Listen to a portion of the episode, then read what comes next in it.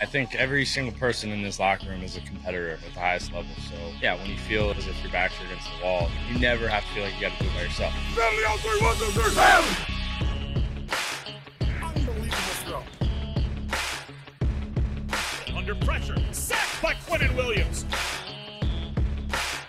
Right sideline, Uzomah's got it. You look to your left and your right, you got guys out there with you. That that our whole point is to help each other. This one to Mims.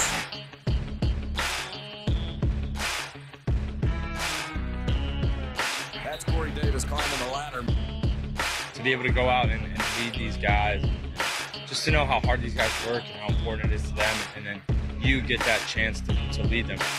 Everything that happened that needed to happen for us, it almost felt like kind of like a sign, like you get like a second chance almost, Gets extra pushes, running left. maybe a little extra life to breathe into the locker. room. Touchdown, Jets. Welcome to the cockpit. My name's Ryan, and I'll be your pilot tonight. I am oh so excited to talk to you, boys and girls out there. We are just, uh, what are we, nine days away? Is that right? Nine days away from the NFL draft. Jets sitting at number 13. Is that the pick they're going to end up with? Will there be some type of trade going on? with the Green Bay Packers, maybe with another team. Maybe the Jets look to trade down a little bit, add a little bit more draft compensation. What's going on around the league? Jalen Hurts gets a contract. Quinnen Williams still sitting out there, possibly looking for his contract. He is sitting out of voluntary workouts right now. So, poll question in the chat: Quinnen Williams will get paid. Dot dot dot by the draft, between the draft and training camp, beginning of training camp, or the extension will not get done this year. Oh man. Make sure you cast your vote. If you're uh, on your way in, make sure you hit that like button. It goes a long way with helping the channel. And just the discoverability thing, you know, about uh, people finding the channel. And it's free. so if you enjoy what you see here, certainly, uh, certainly appreciate it. Now you guys know at 8:30 we're going to start our call-ins. You get 3 minutes on the timer, but after 3 minutes, that's it. You're out of here. That's right, you get the chicken. So we can talk about any number of things. Talk about the Aaron Rodgers drama, the NFL draft, Quinnen Williams, the Jalen Hurts contract, and everything going on around that and some other jet related things. Whatever you guys want to talk about. See Travis in there, Harlan, Dark Soldier, Eminon, Andrew, Indy Jets, R&R, Hank, Duncan, Pedro, Red John, Hennessy, Jerome. Glad to have you guys in the chat. All right, so where do we want to start? Let's start with the, the Jalen Hurts contract because that's that's actually pretty interesting, I think. Now, he gets a monster deal. Five years, $51 million a year is what it averages out to. He got like 179 million fully guaranteed for injury. That's a big, big deal. That is a lot of money, especially when you got guys like Joe Burrow and Justin Herbert and Lamar Jackson who are all looking for big contracts as well. It's going to be very, very interesting to see how this contract impacts the other contracts. Now, I do like this deal for Jalen Hurts. They his cap hits, from what I've been seeing, are pretty pretty modest, unless they are showing salary numbers and the cap hits are actually going to be bigger. That's entirely possible too. It's the full details of the contract have not fully been released as far as the structure goes, uh, at least as far as I've seen. So, uh, yeah, Eagles lock in their quarterback for a long, long time. Now Lamar Jackson's in there like, well, Jalen Hurts is a running quarterback. Why can't I get some of that? Joe Burrow's going to get his money. Lamar Jackson's going to say, well, wait a second. He missed a full year with an ACL. What about me? You claiming I'm injury prone. How does it all shake out? Who knows? I would say this. Jalen Hurts got the bag. He deserves it. Got his team to a Super Bowl. Joe Burrow got his team to a Super Bowl. Joe Burrow got very close to getting his team to another Super Bowl. He is a very, very good quarterback. They are going to get monster, monster deals. But I think this kind of washes out the idea of the five year fully guaranteed contract that Deshaun Watson got. I think they're trying to purge that from the contract pipeline. They don't want to get into a habit, they being the owners, of dishing out that kind of money.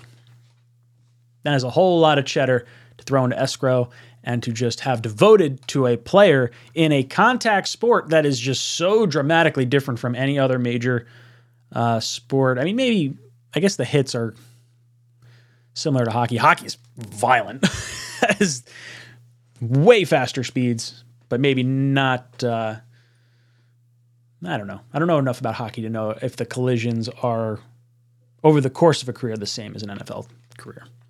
But NFL careers are very short. You're talking three and a half years.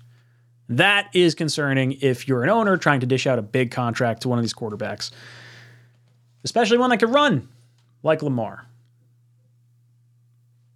So, good for Hurts on getting his contract. Now, Jeffrey Simmons got a big time contract from the Tennessee Titans. $23.5 million a year the defensive tackle gets. Quinnen Williams, same draft class, looking to get his as well. So there was a report that came out. Quinnen Williams is looking between 23 and 25 million dollars is what he's trying to get. Yep, that makes sense. That's exactly what I'd be looking for if I saw that same contract from that same person or same player in a draft class as me. And I think I'm uh, I'm better than he is. So if I'm Quinnen, I'm asking for 24. I'm surprised it was even, you know, speculated that it was 23 to 25. I'd be saying uh, 23.6 to 25. Thank you very much. Now, I'm a little surprised the Titans gave Simmons that much money. They had him under team control. You're talking fifth year option, next two years under the franchise tag for an average of like $18 million a year. They were like, ah, $23.5 million a year. As soon as I saw that, I was like, well, there goes the, the contract I was hoping Quinnen would be able to get um, based on the leverage that the Jets kind of had. But you know what? I'm fine with Quinnen getting paid. The dude deserves his as well. Guy played absolutely lights out, and you saw the difference that was on the field when Quinnen came off the field. So clearly, the Jets should be looking some kind of defensive tackle because if Quinnen goes down, all of a sudden that entire defense changes. So, as much as we have our starter in place and we feel we may be bringing in guys that could be complementary pieces elsewhere, you want to make sure you are dialed in. Dialed in.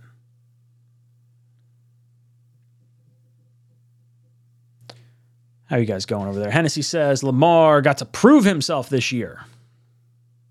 See, I'll throw that on the screen. Hennessy says Lamar's got to prove himself this year. Yeah, I think that's why you see Odell going there. I think that's why you saw some rumors of uh, DeAndre Hopkins possibly going to Baltimore. Now, Baltimore's just saying, like, well, we don't have that much money to throw around. Lamar, how are we supposed to get all these guys? I can see that being a concern. And I would say yes. Uh, Lamar's got to prove it this year if he's going to play on that $32 million deal. I would like to think he signs a like a band-aid contract, one that could kind of kick the can down the road a little bit. Because he, he has proved himself. He's an NFL MVP. It's the injury stuff. Like if Lamar was, if he had an agent and he was savvy, he would have sat out after 2019 and got the bag. Now, that being said, I thought he was going to continue on this trend. He's been really good about not getting hurt up until the final two years of his contract. And I would be a bad agent for for uh, for Lamar Jackson because I would have told him to play.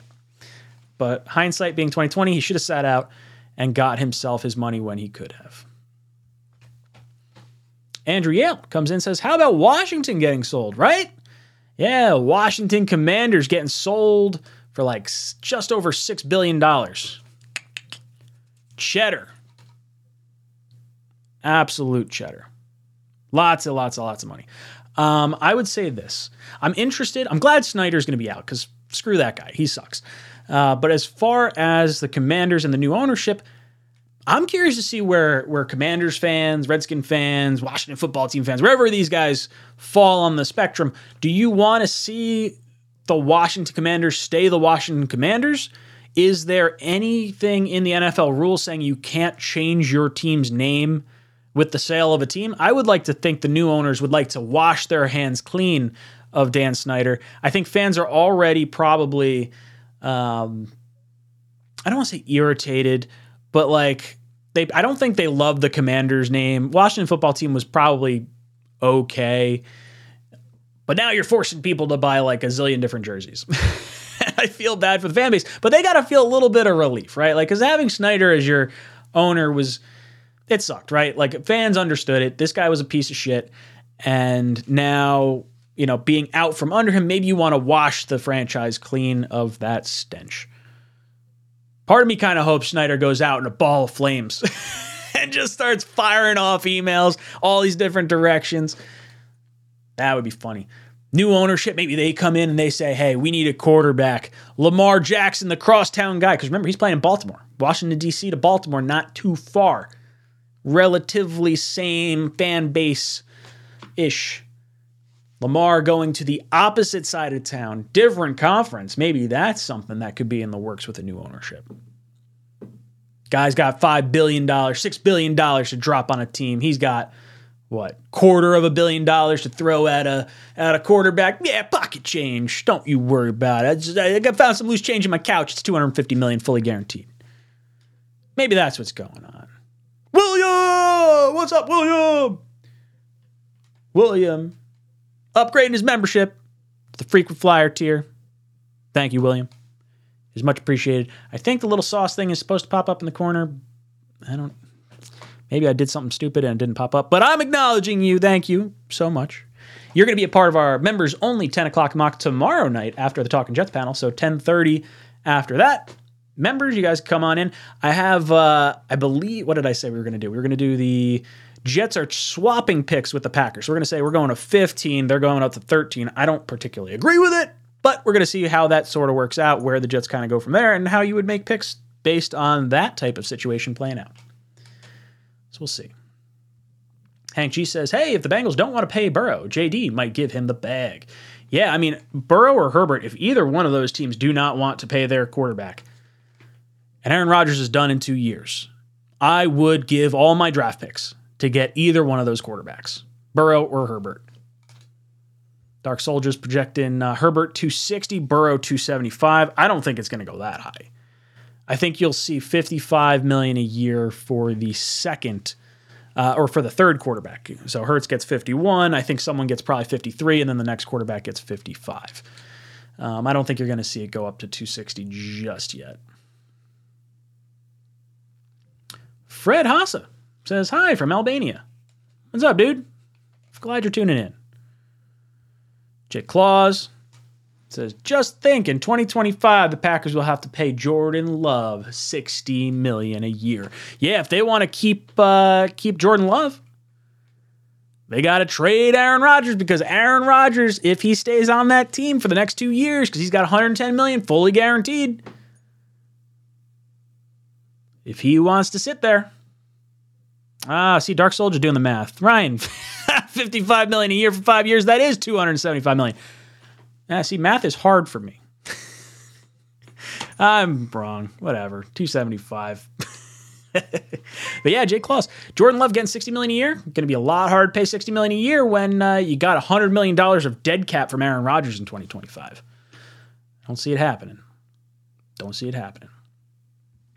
Uh, Ice Force comes in says, I feel like Quinnen is asking for a lot less than I would expect.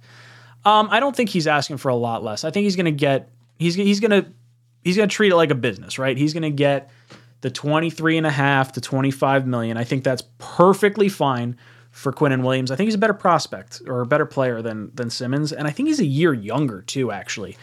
Um, so it works out kind of kind of well for the New York Jets. I'd be fine with that. Mutt Viles drops in. God, I don't know what I got in my eye, but my eye is hurting right now. What's up, Mutt Viles? He says, Oh, now you want Herbert. LOL doesn't sound crazy now, does it? I said in two years. I mean, I would love to have Herbert now, but yeah, in two years. That's what I'm saying. If the if the Chargers and Bengals don't want to pay their quarterbacks, Bengals, Bengals, Bengals. I always say that name wrong. Bengals. The Bengals. That's a weird way to say that. Uh, yeah, if either one of those teams don't want to do it, yeah, yeah, I'm all about it. I'm cool with paying him after the whole Aaron Rodgers experience. Let's do it.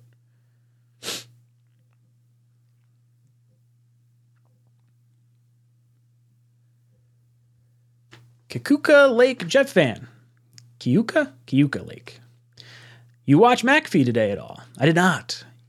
They had an old GM Lombardi on, and he was talking about how the Packers have barely any leverage with the Rodgers deal. I just wanted to throw the leverage word out there again. Yeah, look, the, the Packers are in an interesting spot because we all know if the Packers want a draft pick in the 2022 or 2023 draft right now, the Jets have a little bit of leverage right now because they could say, hey, look, we're not giving you 13. We'll give you the second round pick. That's the highest we're going to go. And we'll see if that matters. It may get to a point where the Packers say, "Hey, look, we're we're fine. We got 10 draft picks this year. We're going to sit and wait." Which is cool. At that point, the the pendulum kind of swings towards the Packers. Because now you're talking about the Jets timeline. All right, well the Jets want to have Aaron Rodgers in as soon as possible, I would think.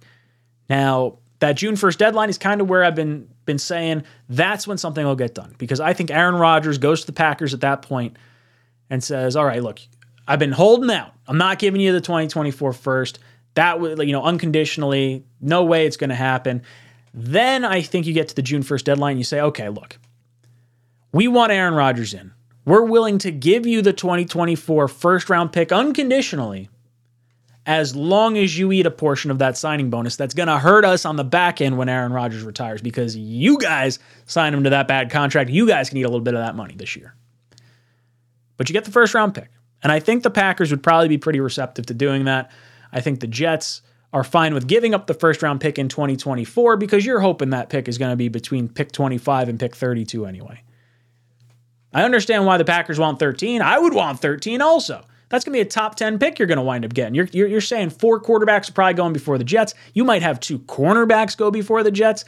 And then if you factor in any other linemen that the Jets would not have been interested in, like defensively, you're going to get like a top five player at a position of need, most likely offensive tackle, outside chance, maybe at Jackson Smith-Njigba, the wide receiver out of OSU.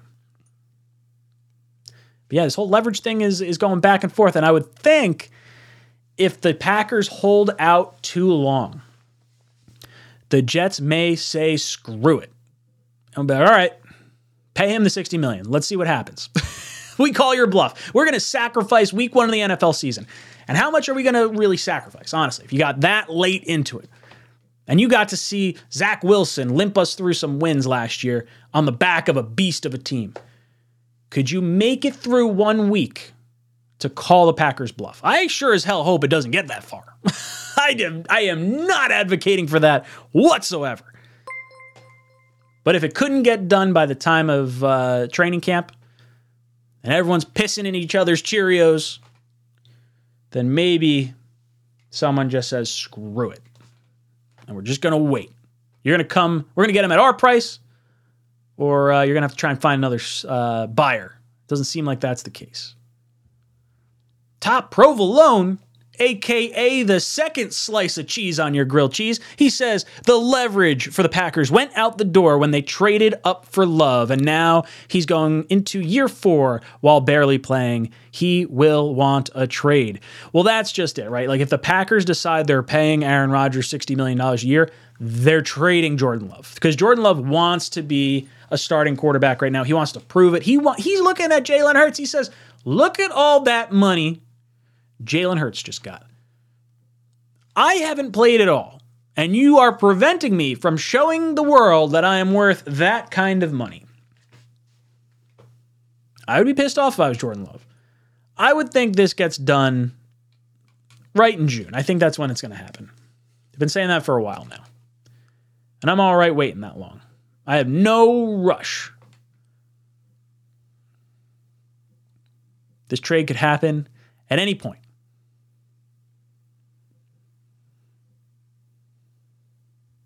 Mark says, Ryan, what do you think of D Hop not wanting to play for the Jets?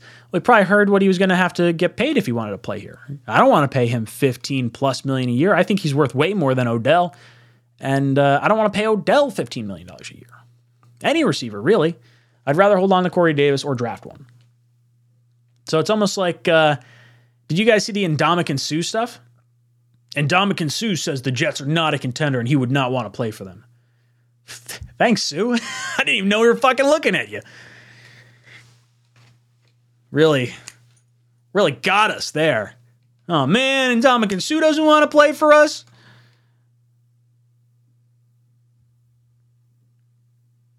Sean O'Brien says, Don't say leverage again. Well, you made me.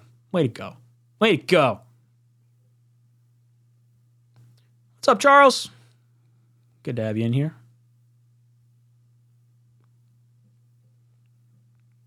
Andrew Yale says he's pumped for the draft. Yeah, I can't wait. NFL draft is going to be awesome.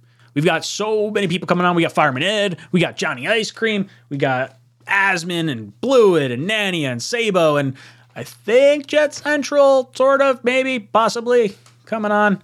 He's kind of like a 50-50. But I did I did, did did talk to him, so certainly on the radar. Hopefully it all works out. Franco says Quinnen Williams did mention he would take slight discount if the Jets re-signed his brother. Let's wait and see if that's true. I did not know that. I guess that sort of leads me to uh, to feel more comfortable. If he's willing to take twenty three million dollars a year, like if that is the uh, you know where the bar is set for Quinnen, if he takes if he doesn't go for the top money when compared to his peers, I'm not talking about Aaron Donald. I'm talking about Simmons and, and, you know the Leonard Williams and that sort of stuff. If he says like, "Hey, I want 21 million. Give me 21 million a year," you know, four years, five years, whatever you want to call it. Let's get it done. Let's go win some rings. Quinnen, I'd kiss you myself. this I love when look. I'm never gonna fault a player for take, making as much money as they can. I won't because it's such a short career. I think it's absolutely important that players recognize that and they make what they can while they can because the teams are going to throw you out with the bathwater. Look at what's going on with Lamar Jackson. If that is not a testament to how you need to handle your business in the NFL, I don't know what is. If I'm Quinnen Williams, or if I'm a fan and I see Quinnen Williams take less, just like I saw with how I felt with Berrios, I thought Berrios two, you know, last year took less money than he could have possibly made elsewhere. Now maybe that's not true. Maybe there there was no market for him and we totally misjudged it. But when a player takes less money or appears to take less money, that endears him to the fan base. And I already li- really like Quinnen Williams. So he does that, dude, I'm buying in. I love the fact that when your star players, I'm not even saying taking a big discount. I'm just you know t- taking a little bit less, not not going for the jugular like you could. I'm saying you you get yourself a solid deal. Team clearly respects you and you're a team player, that sends ripples throughout the entire organization to all these other players. You don't think Tom Brady getting less money up in New England didn't send a statement to the rest of the players on that team? Now, I'm not comparing Quinnen to Tom Brady, but uh, when your top players do take a little bit less for the betterment of the team, everyone else starts to buy in. And I think that shows confidence. If Quinnen takes a little bit less and he has confidence in the Jets long term. He knows he's going to make so much more in endorsements and by winning and all these incentives and everything like that. I think you'll see more players buy in. We'll see. I love it.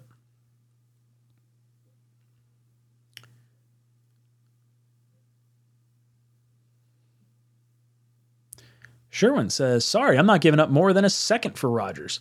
If they eat $20 million of his bonus, and the Jets are only on the hook for 40 million after 2 years instead of 60 million and now you can do a lot more uh, maneuvering later on, I would give up the first all day. 2024 first. I'm not giving up 13. I'm not I wouldn't give up any picks in this year's draft. I've had like Packers fans absolutely light me up in the comments and they're like, "You're ridiculous." I had one guy call me a homer. He's like, "This guy's a homer." I'm like, "Yo, listen, dude. What do you think this channel was about airplanes?" of course I'm a homer. I'm a Jet fan. Fanatic. Not trying to prop up something I'm not. I think the green lights were like because I really like traffic lights? Stupid takes. Stupid takes. Anthony S. says, Why do I have a feeling the Rodgers trade happens on draft night? It very well may happen on draft night, which is to be wild because we're all to be sitting here watching it and we're to the news is to break Aaron like do do do do do and it's to be like oh 13 is gone Jets are sitting at 15 oh man look what just happened we're freaking out and stuff's going sideways. Ah I love it. I love it. I don't want it to happen draft night but if it had to happen at one time that's when you'll get the reactions right? Myself O'Leary Greenbean talking smack about the rest of the league talking about the prospects coming out. And then boom, Aaron Rodgers news hits. We shall see. Sean says, Ryan, who's your first prospect for the offensive line, and do we get a center in the second round? Um, I do think we get a center in the second round. I think it's going to be either one of John Michael Schmitz, uh, the center from Wisconsin, Wypler, Wypler, Wypler from Ohio State, I like Stromberg from Arkansas, Patterson from Notre Dame, although he's probably a little bit later. Stromberg, too. Stromberg's probably projected to be third or fourth round. But I like the center uh, in the second round. I think that's important. As far as the first offensive line prospect, the guy I'm kind of hoping the Jets would will get is, uh, you know, I would like to see the Jets get Broderick Jones. For me, the upside there is so much higher.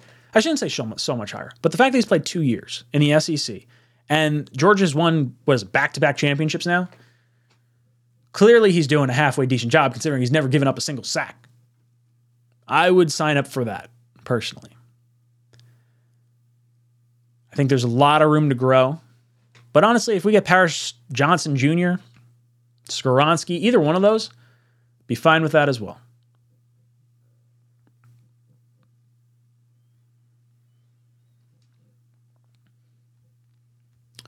Randy says, Ryan, not sure if you caught Buffalo Jet fans' Jets mock last night, but the consensus between the guys seemed to think it happens on draft night. Um, I did not. Who uh, did he have people on with it? The consensus seems to think the Jets happen it happens on draft night. I don't understand why it would. Like, as much as people keep saying this, and like I understand that the draft is a pressure point that could trigger a trade for both teams. If I'm the Jets, what is the benefit of doing it on draft night or before draft night? Like it it doesn't make any sense to me because you're the only team in contention for Rodgers.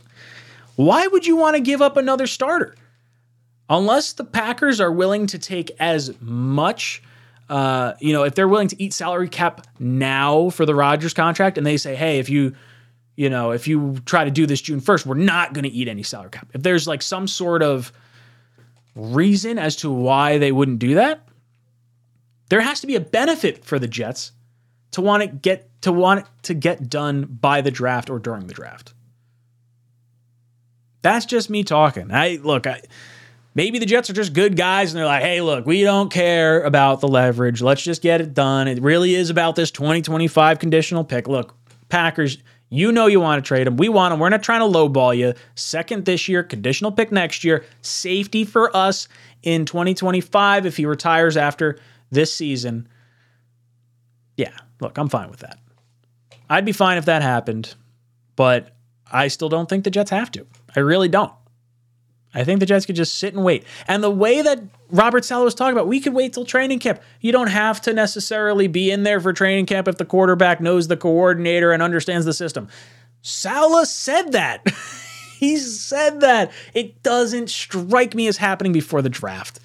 It really doesn't. Kuka says Patterson played guard this year. He would be higher if he stayed at center. Yeah, he kind of he shot himself in the foot a little bit. He wound up switching from center to guard this year uh, at Notre Dame, and he did not come out last year. Last year he might have been like a second round pick. This year, I think at best you're looking fourth round at him. Um, I wouldn't mind going that route. Uh, and Harlan bringing up the Stromberg, uh, Ricky Stromberg from Arkansas can also play guard.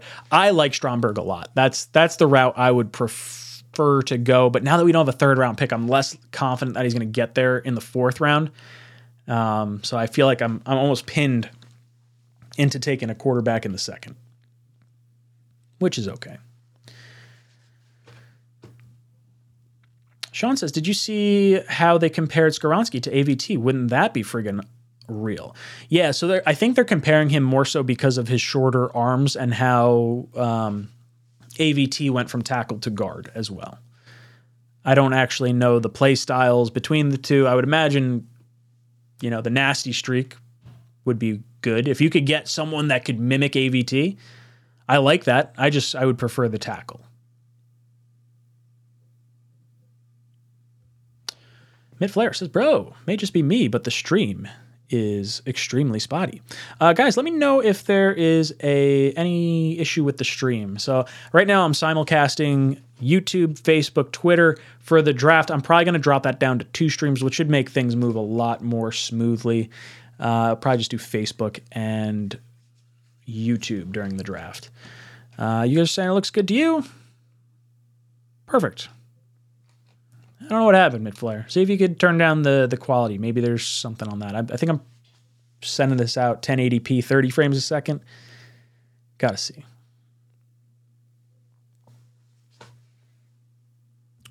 Randy says Buffalo Jeff fan had on had Gunny, Chaos, Tigo, Shine. I don't know if I know who Shine is. Uh, Y2K. They drafted every team until pick 43. Oh, very cool. I'm actually myself, O'Leary, and Greenbean well, Green Bean's doing his 10 o'clock thing next Monday, uh, and O'Leary and I are going to be on that. We're doing a mock draft. I don't know uh, exactly the structure or whatnot. I think we're doing the first round though. So my guess would be we each have you know a certain amount of picks throughout the first round. Uh, let's see. Jeremy says, I think the Rodgers deal is already decided on, uh, decided upon and all but finished. It feels like at this point they are just dragging it out for the most climactic ending to the whole situation. You know, the whole sports entertainment thing, views and ratings. That's what I kind of predicted as well. Um, but I predicted it in a different way. The draft is already a juggernaut as far as like stuff going on. So why would you want to compound it with Aaron Rodgers news when you have May, June, July where it's going to be dead as far as football news goes? So for me, I think it would make sense for the league to know this trade's going to get done, be able to build their schedule in May based on this trade getting done, and then I think also having, uh, you know, what was I going to say? Having um, having those three months filled with, hey, Aaron Rodgers going to the New York Jets, it's filling up airwaves. People are talking. People are making money on that now because they could sell ad revenue and all that good stuff.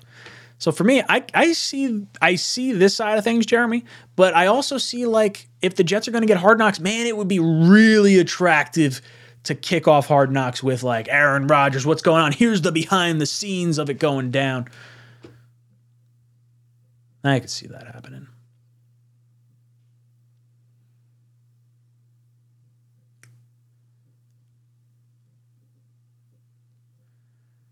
Guys saying Shine is Nick Shine. I have no idea who that is. I'll be honest. Uh, maybe, maybe I just don't know. Is that like a YouTube guy, a Twitter guy? Maybe I know the face and I don't know the name. Mike says, Hey Ryan, where did you get that shirt? Got the link. That Gotham Green is 100% fire. Ah, I love it. This is actually a really comfortable shirt. Um, I would say it's a little shrunk a little bit, or I got a little fatter, one or the other. Um, not, it's not like it's not all cotton. There's definitely some cotton poly blend going on. Um, I got it from the Jet Shop. That's where I got it from last year. So I don't. It, it's probably not available anymore. But I get a lot of my stuff through the Jet Shop, and it's really. I, I really like their stuff. I would. I don't mind paying a little bit more for quality clothing, um, especially when I'm on camera talking about my damn team. want to be comfortable, hanging out. Ooh, here's a good question. I like this one. Then we'll we'll get over to the call-ins in just a sec. Uh, Johnny Bravo says, "Who is going to wear number zero, and who would you want to wear zero? I heard a tweet or saw a tweet that alluded to Breece Hall possibly going towards that number. Uh, I think that would be cool. I don't know who I want to see it. Zero almost feels like a defensive number, like like either a linebacker or like some type of lethal weapon on the defense that could really like knock the piss out of you. Johnny Bravo says, I want a Breece Hall zero jersey. I'm cool with anyone anyone wearing zero. I think that I think it's gonna be fun. Someone's gotta wear it this year. And you can't have like, you know, the backup quarterback or like the, you know, the third string defensive lineman or something squirrely. Like it's gotta be a statement player going into the number zero. It would be cool if Rodgers came in and he's like, hey, I'm not going to wear 12. I'm going to be the first one in Jet history to wear zero. But then you'll wind up having, like, oh man, that's how many rings he won as a Jet fan, right? as a Jet quarterback. Oh, man. I don't know. We'll see. Johnny Bravo says Q could wear a zero. Could you imagine if Quinnen wore a zero and everyone just slapped like a, you know, a dollar sign over the the bottom of the O, and that's the Q? dude's gonna or not dollar sign a uh, a single dollar has like the little Q. What's that little line called? Little line on the Q. There's a, there's a name for that. I don't know what it's called. Oh, Mutvile says I want to see a nasty edge rusher wear zero like Battle War X in the longest yard. That would be cool. Yeah, right. Like it, it seems like some type of X Factor type of guy. Oh, I didn't see this. Mike says uh, Garrett Wilson going back to number five next year, confirmed by him. Interesting. That sucks for all the people that wound up wearing number 17. I don't love. Did we? Who's number five? Flacco, I guess? Is that why Wilson couldn't get it? That's stupid. I don't know. Good for him. Uh, glad he's going back, I guess. Whatever. Our punter should wear zero. Yeah, I mean, I'd be fine with a kicker. Like if your kicker was always zero. Although I guess punter.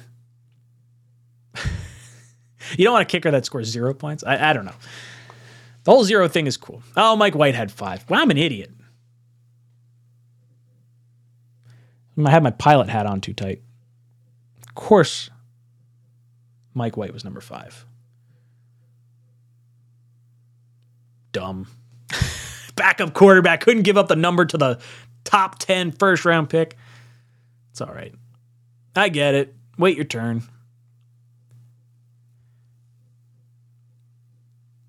Kaiser says, I have a number 17 jersey. I'm pretty sure if the guy changes the number within a year, there's usually some type of buyback program. Like, uh, although maybe that's under special circumstances. Like if a player is traded, maybe if the player himself changes the number, maybe that's not the case. I would look into it at the very least.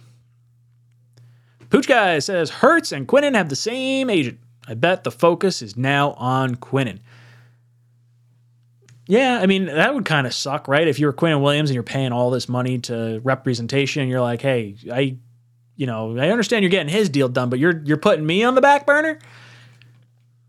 I should pay you a little bit less because clearly I'm second in line to the quarterback, which, you know, money, size of contract is important. Yeah, I think now that I didn't realize that Hurts had the same agent until today. I saw that.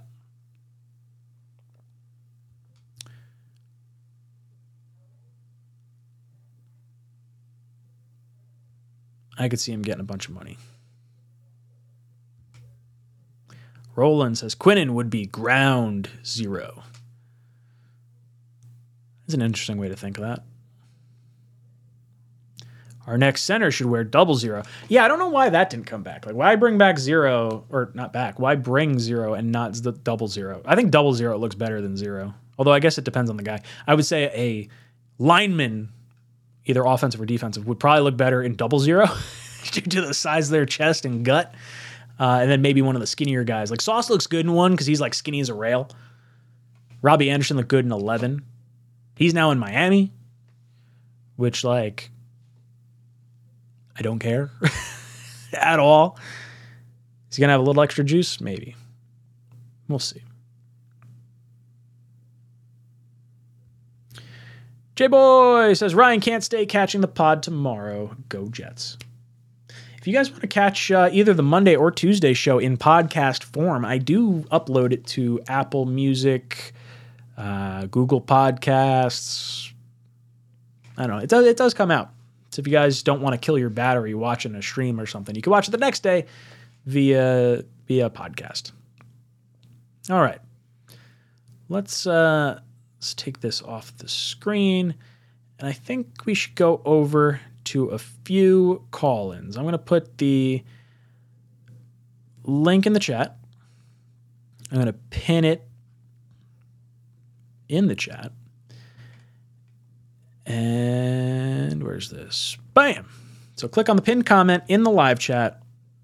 If you're watching on Facebook, you got to watch it on YouTube because there is no, uh, I can't pin a comment on a Facebook um, post that I'm aware of. We'll have to see how that all goes. All right. We got Charles coming in. Charles, how you doing tonight, brother? Good, Ryan. How are you? I'm hanging in there. Just getting ready for draft weekend. I'm very, very excited. Same here, man. I, I'm very excited for it too. I think I don't think uh, this year's draft will be as as amazing as last year's draft, but I hope it's a good one. Because last yeah, it's hard hard to compete with that, right? Like that's you're talking all time great draft. I I'd, I'd settle for like top fifty all time.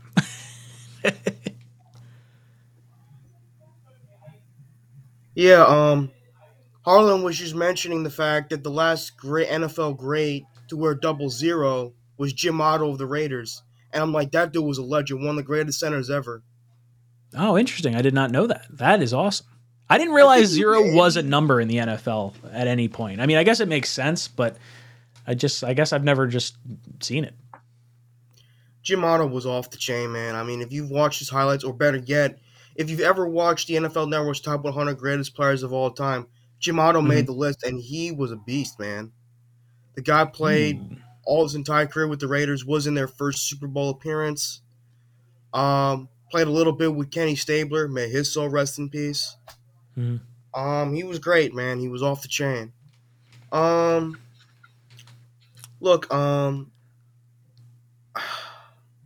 How are you feeling about the uh, the draft? Where you where you leaning? You still thinking offensive tackle? You thinking wide receiver? How's this first round? I wouldn't mind Uh, a wide out? receiver, but I think we should go with an offensive tackle. mhm. I wouldn't mind Paris Johnson or uh, Broderick Jones, but honestly, Hmm.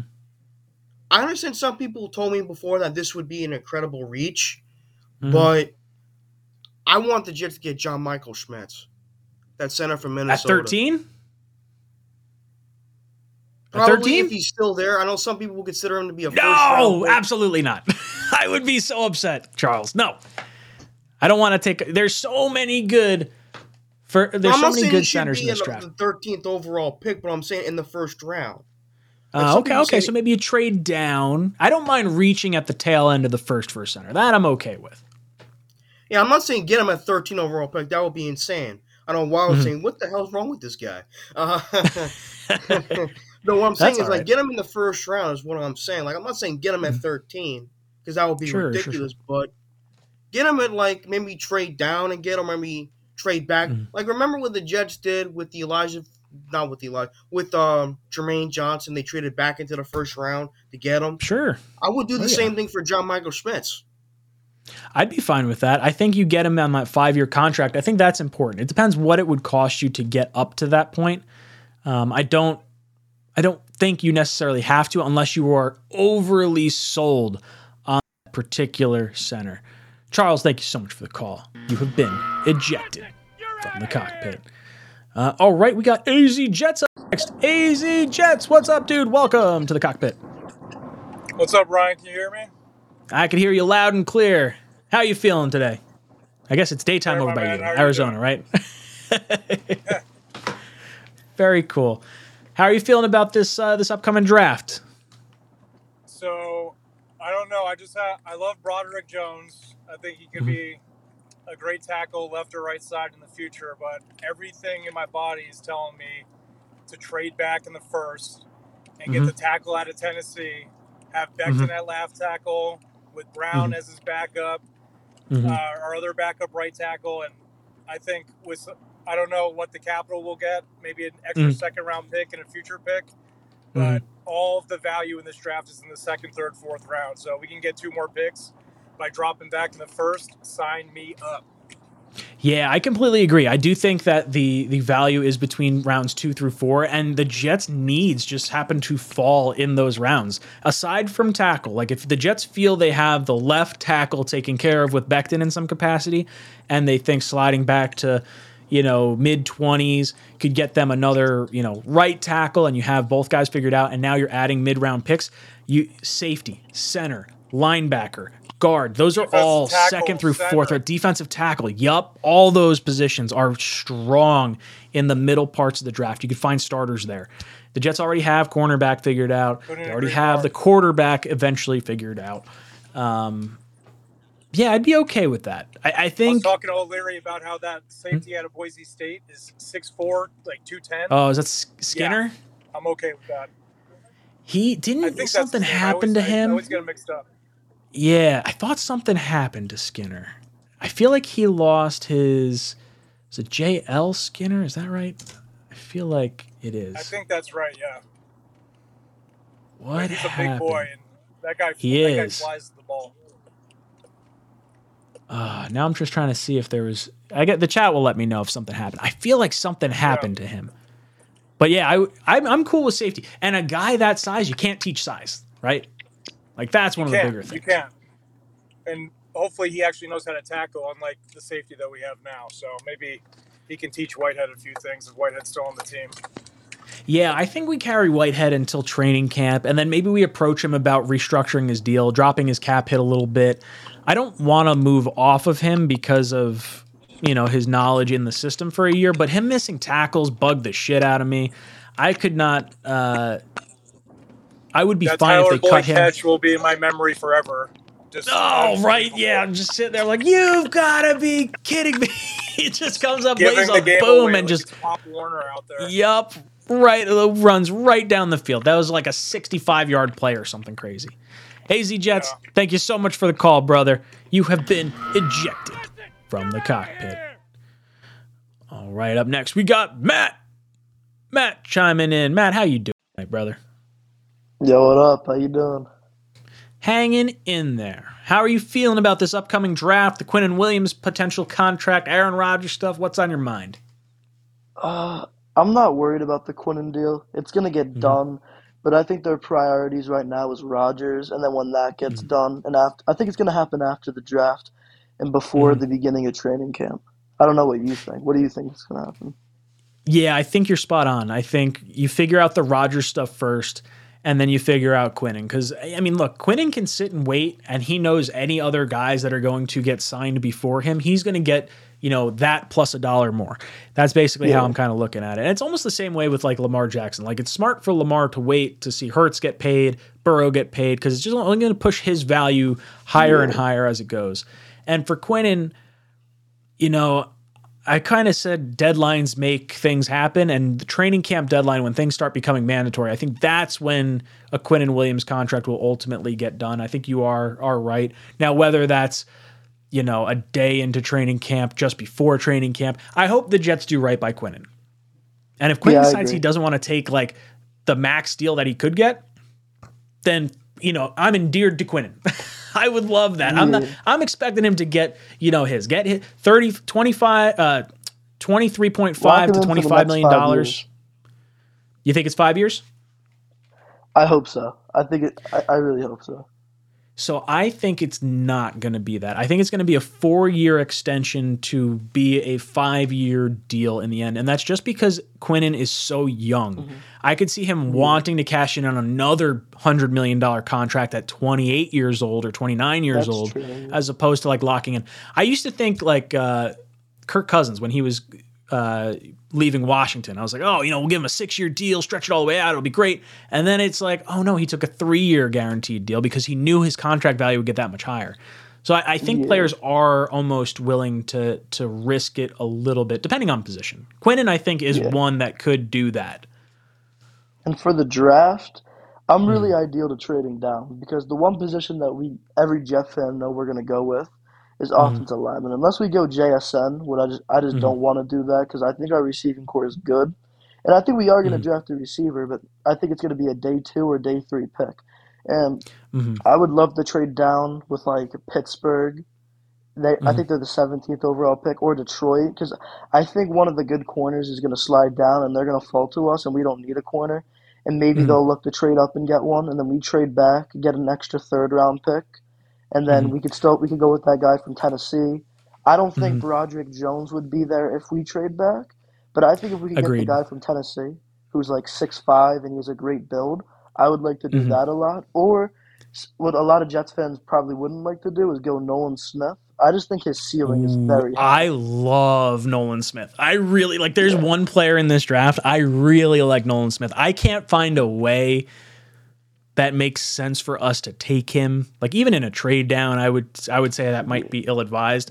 But man, I really like him. like as far Yeah. as a player goes and a personality, like that guy is it. I love him. The only problem Ugh. with him is his injuries, but I love I love Well, him. his size is also like really odd too. Like you wouldn't use him as a hand in the dirt edge rusher. He would be more of your linebacker. But man, he's still like his testing numbers are off the charts, but his metric It's numbers are insane. like He ran like a he ran a four three and he's an edge rusher. It's insane. yeah, it was like a four two nine, I think, or no, it was four three nine, right? I think it was four three. Yeah, four, It was It just was a four three nine. Yeah. wild. Matt, thank you so much for the call. You have been ejected from the cockpit. Oh, Mr. Mudviles, how you doing, dude? How goes it? How, how are you, Ryan? Having a lo- good evening right now. What about yourself? I'm having a wonderful night. I had work this morning, get home, get to talk a little football with you guys, getting amped up for the draft. How you feeling? What are you what are you feeling about this uh, you know, Aaron Rodgers trade stuff, the draft stuff, Quinnen stuff? What's going on? Quinn, I feel like I keep seeing on Twitter though it's gonna be like a four-year, like hundred million dollar deal. That's what a lot of people want, twenty-five million a year every year. Mhm. I can see that happening, though, definitely, especially with uh, Mhm. Quincy being here. But Mhm. if Jalen Carter falls to twelve, do you take him or do you still go with the offensive tackle? Yes or no? So I don't want Jalen Carter. I've actually taken him off my draft board specifically for. I feel like it's worse for me than Kayvon Thibodeaux was last year. Like there was something about Kayvon's personality that just kind of didn't sit well with me. And maybe we saw a little bit of that with like the Snow Angels that he was doing at, you know, partway through the season.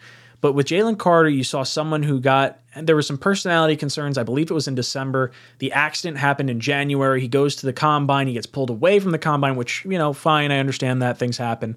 He comes back, but then he gets to his pro day and he's overweight and he has horrible drills. It's like, dude, like you you you screwed up your combine because of the the poor decision making you already had. You come in overweight and you look sloppy at your pro day. Like this is your biggest job interview of your career, and now all of a sudden you're saying, "Hey, we're not gonna. I'm not interviewing with teams outside the top ten. Dude, go kick rocks. like I don't care. Like if he winds up falling down, as much as he's a need at defensive tackle, I would rather pass on him and get what's the other guy's name? Kancey. I would rather think go so. with him because of the personality issues. That that's my gut feeling. Like I don't think he's a Joe Douglas captain player. Like you're sending a statement pick when you're taking someone in the first round, and that it doesn't feel like it jives with us. I hear you on that. I hope Douglas Lowe can just get the Quinn contract done already because to me that's really important, not only for future Jets, like you said before, though, like Sauce, Garrett, Mhm. Breece, but even though we didn't draft him, this would be the first player he ever like extended who's like a top five, top ten player in that respective mm-hmm. position. Yeah, it's huge. So- I mean, you, you, everyone's looking at him, right? Like, I, if I'm Sauce, if I'm AVT, if I'm Garrett Wilson, it's like, all right, how does this guy handle this? Like, I, not that they were on the team, but like we saw how Marcus Maye was kind of handled. We saw how Jamal Adams was handled. Like, this is really the first guy worth his salt to get paid. And will Joe Douglas do it? And I think he definitely will. I think the the positional value, you know, going from a safety to a defensive tackle, clearly a defensive tackle. We saw what happened when Quinnen went off the field. You didn't see anything different when a safety goes off the field for the New York Jets. So I think it does get done. Four years, 25 million a year. I could see that getting done. I hope it's not quite that high. Did Simmons get four years, 23.5 million a year? Is that what it was? Or did he get five years, 23.5 million? I don't actually know. I thought it was close to 100 million. Five. So it's think it probably it's like, probably I was trying to say four. chat said it.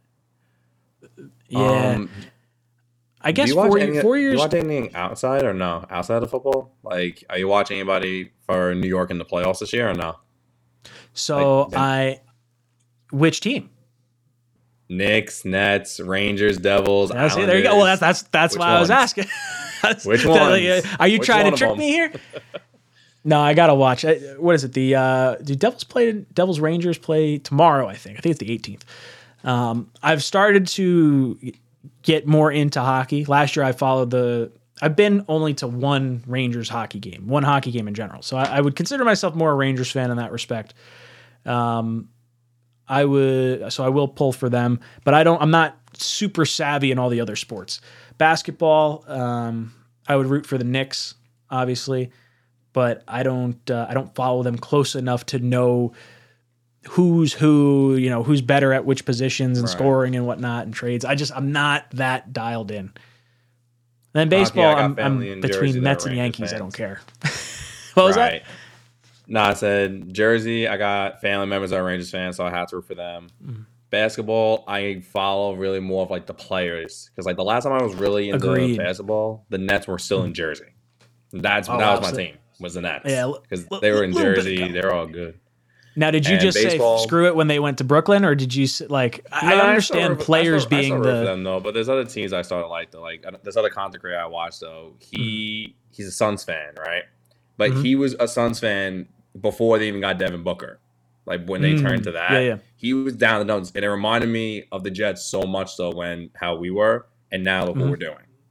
So with Yeah. the Suns, I have a little bit of a, a love for them soft spot. because I understand it. I understand the pain because I'm a Jets fan, of course. yeah, We're Jet fans. Well, that- we understand it. I try to like when I, I was seeing my Jets, and then I saw like a, a lot of my buddies are like, "Oh, I'm a Mets fan. I'm a you know a Knicks fan." and they're going through all these different things. I was like, "Oh, dude, that's a lot of sadness. I don't know if I can handle that." I I was born into the Jets fanhood. Maybe I'll pick a, a team that wins a little bit more than than us. I uh I don't know. I I understand following players in basketball though because I I would say I tend to fall more in line with that. I'm more of a casual fan than any sort of diehard fan. I won't pretend to be any sort of big Knicks fan at all, but um, I would root like the Knicks would be my team if I had to pick one. right. As far as one more for players, ooh, okay, let's go. Fire away. I won't, no, I'm gonna cut you off on that one though. I got one more for you though because I know you got other people coming on. But do you see us making a trade like out when the draft's over for like besides Aaron Rodgers for like a receiver, Hmm. outside linebacker like that? Um, I don't think so. I it would have to be something that like something squirrely that popped up where a player like was disgruntled with his team and the Jets were like, that's a missing piece. We could change his personality here. Maybe it's someone on a rookie contract that's not going to impact our cap as much, and then we have to give a higher draft pick because of it. Um, I just don't think I don't think we necessarily need to, and I don't know who that player would be that's out there. Um, I think once the Rodgers trade is done, I don't think we're trading for a receiver. You know, maybe some some lower level player with like a swap of late picks or something, but I, I don't think anything major. Mutt Viles, I got you. I love you, but you've See been soon, ejected Ryan. I'll see you- from the cockpit. love you, Mutt Viles. All right, next up we got William joining the show. William, how you doing, brother? Ryan, how are you? I'm hanging in there. How you feeling about this draft, the Quinnen Williams stuff, the Aaron Rodgers stuff? Uh, what's what's going on in your head? I tell you, there's a lot going around. It, it, in this time of year, sometimes it's typically, typically a little bit of a down period before the dra- the uh, draft. So I'm kind of happy that uh, we have uh, you great YouTubers to keep us abreast of everything. But I, I, I got a quick comment on, on Quinnen Williams. I'm uh, Yeah, sure. Uh, I love Quinnen Williams. I really, really do. But but I will say I'm a little disappointed in him that he's um he's sitting at the, the voluntary workouts. I just think it it kind of it, it Oh, William, are you still there? William, if you can hear me, call back in and I'll pick you back up. You, you kind of died on me on this side. Um, but I'll, I'll kind of go off where you were talking about there with, with Quinnen Williams and, and missing some voluntary workouts. Quinnen told us at the end of the season, hey, are you going to skip voluntary workouts? Are you going to skip camp at some point? Uh, in the future. And Quinnen said, "Yeah, I'll skip voluntary workouts." And I'll be honest, I don't really mind him doing that. I think he was upfront about it. It didn't seem like he was malicious. It's like, hey, look, I just got to make sure I get I protect number one. You got to protect number one first, and once he gets paid, he'll be there. I don't have any questions with that. Um, I don't know. I just uh, I'm not a huge. I don't think it's a huge issue. I'm fine with him missing the voluntary stuff. All right, up next, I got Zach calling in. Zach, how you doing tonight, brother? Zach, can you hear me? How you doing, man? Not too bad. Hanging in there. Well, how you feeling about this Quinnen Williams stuff, the NFL draft, Aaron Rodgers, all that good jazz?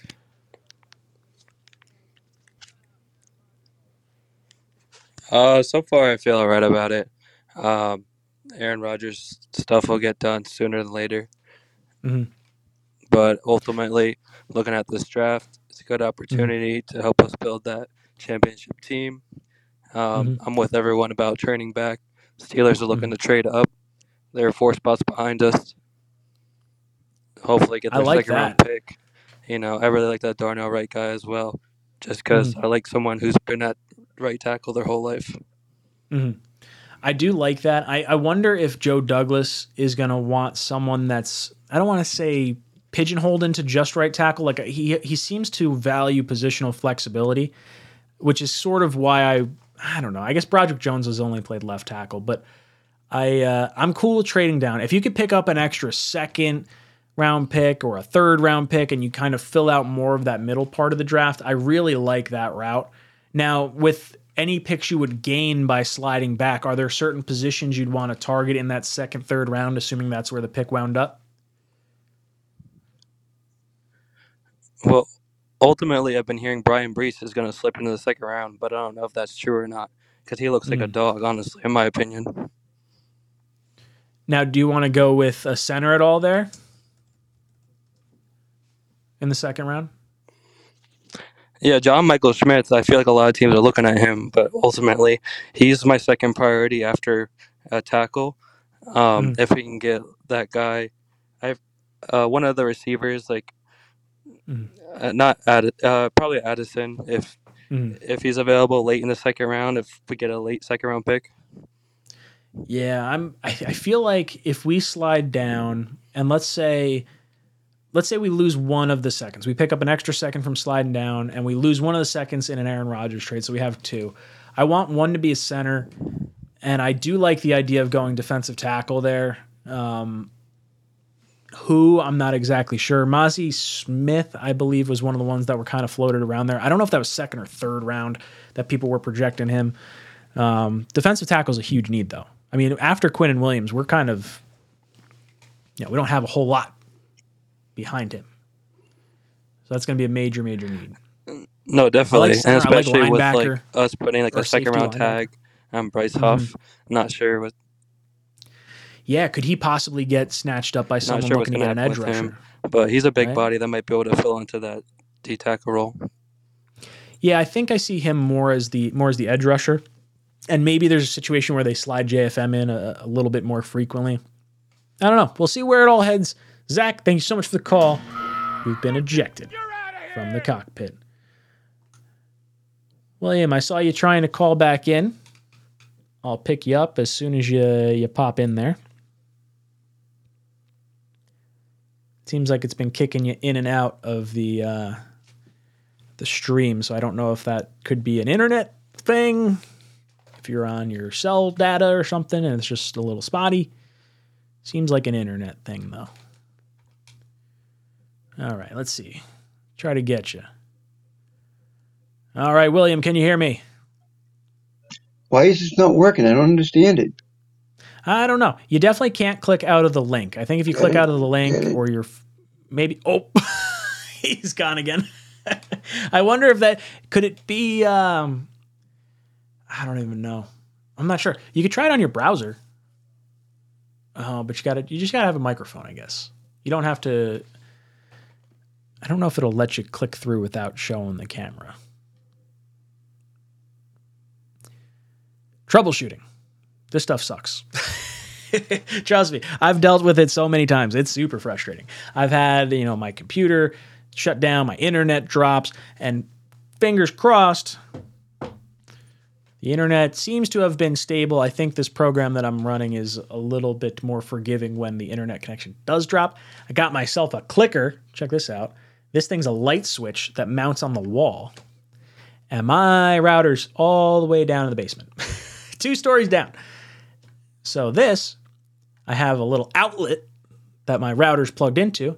I click off, turns it off. I wait 10 seconds and I click on, and it reboots it back up. And that's because it uses a radio signal instead of Wi Fi. Brilliant. All right, we got Mark joining the show. Mark, how you doing tonight, brother? round pick or a third round pick and kind of fill out more of that middle part of the draft. I really Oh, Mark, you didn't listen. You gotta listen to the, uh, the the little link. When you click on the link, it says turn off your audio from whatever TV you're listening on, and you gotta talk to me through the phone. Because if you talk to me through the phone, then I'll be able to hear you. Let's try this again, Mark. Let's see. Mark, can you hear me? want to go with a center all there. Mark. Mark, Mark, Mark, Mark, Mark, Mark, Mark. You know, John Michael Smith, I feel like a lot of people are looking at him, but ultimately, he's my second priority after attack. All right, Mark, you're getting ejected from the cockpit. Ah, see? Focus, buddy. Hit refresh on your uh, on your laptop, whatever you got to do, and then listen to me on the phone as opposed to what however you're watching because there's a lag, right? So you're gonna be catching my audio a few seconds. Although that sounded like it was probably a, a little bit more time than just a few seconds. Seemed like it was a few minutes ago. All right, Mark, we're gonna try this again. See what we got. See if we can do it. Mark, can you hear me? Floated around there. I don't know if that's second, third round that people were Mark. projecting in. Defensive tackle is a huge need, though. I mean, after- Mark, Mark, Mark, Mark, Mark, Mark, Mark. we don't have a whole lot I see you trying. behind him. So it's going to be a major reason. Let's see if we can get it. Like, especially with like us putting in Ah, sorry, Mark. I'm gonna boot you. Damn. I tried, Mark. I tried. I can only sit in silence for too long. Lord Supreme says Ryan loves to do eject cockpit. I love ejecting people. I could shoot this chicken across the screen a hundred times. it's my favorite thing. Oh, it's so much fun. Donald comes in. Donald celebrates a month of membership. Donald, I thought you remember longer than a month, but I love to have you all the same. He says, So if we fail to get Rodgers, do we settle with Zach? No. No. One, I don't think we're going to have to worry about not getting Aaron Rodgers. Aaron Rodgers would have to tell uh, the world and the Packers that he wants to play for another team. That's the only way any other team's going to trade or you know trade for a quarterback with a sixty million dollar price tag. They're not going to trade for Aaron Rodgers and say, "Hey, look, we got sixty million dollar carrot hanging over your head. You better play for us." That would suck. like, hey, you yeah, you had a Hall of Fame career. You have earned yourself the opportunity to kind of dictate where you go based on your current team wanting to just go a different direction. I think we're going to get Rodgers. I don't want to see any situation where it does not work out uh, without Aaron Rodgers, but I would not go back to Zach. I don't think that's the. I don't think that's going to be the play. William, what's up, dude? Welcome back to the cockpit.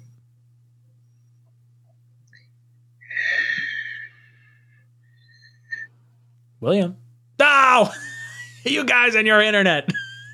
Come on.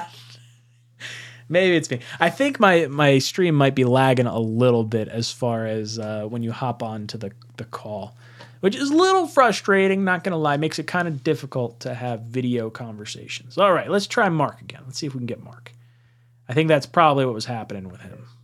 Mark, can you hear me? So this, I have a little outlet that my router's plugged into. Damn it. off.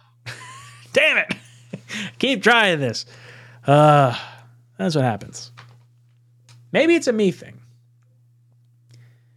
If it's my uh someone someone else calling. Someone else uh Mark, I see you calling in again. I want to see someone else other than Mark and William call in just so I could give it a a good old whirl, see if it's maybe me or if it's one of those ID 10T errors. It's okay. It's okay. Uh, but the audio feedback I was hearing from you, Mark, was audio from like three, four minutes ago. That's what's kind of throwing me out there.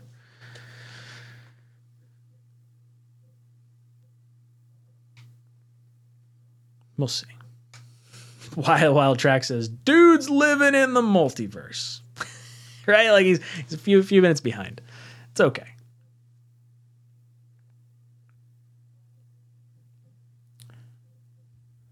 Clee says Rodgers is not coming to the Jets. He would have went for La- he should have uh, we should have went for Lamar. Uh, well, you could still go for Lamar, but I don't think that's uh, gonna happen. I don't think Lamar is on the table. I if I was think about this, Joe Douglas was from Baltimore. He understands how Baltimore thinks. He was with that organization forever. I think he knows something we don't know. I don't know what that is, but there's a reason why we're not sniffing around. And maybe it's just because we know we're going to get Aaron Rodgers. I think the Aaron Rodgers stuff has kind of been in the works since middle of the season. When they realized, like, oh no, we can't have Zach come back in, and Mike White is not the answer for next year, and we know there's some stuff going on with Aaron Rodgers because we're best friends. Our head coaches are best friends. Our GM is apparently close with uh, Goody, Gutekunst, or whatever his name is, the Packers president. I think there's been a little. Uh, I think they've known it could happen, and I think there's no part of us that's going to go uh, in a different direction. I like Lamar, but I don't think there's a reason for us to do it. Megan says, "How do you feel about Myles Murphy at 13 if he's there?" Myles Murphy, that's the. Uh, let me make sure. That's the that's a tight end from Notre Dame, right? Do I have my my people mixed up? Uh, Myles Murphy. This I'm like, no, this is the edge rusher, right? Clemson. Interesting. I would not. Uh, I don't want to go edge rusher though. That's my. That's kind of my thing. I we're so strong across the defensive line, and it doesn't seem like we're getting rid of Carl Lawson. So now you got Lawson, and you got Huff, and you got JJ, you got Clemons, and now you're going to add another first round talent. Like I still want to see Jermaine Johnson, and I want to see Micheal Clemons get more playing time. I don't really want to see another edge rusher.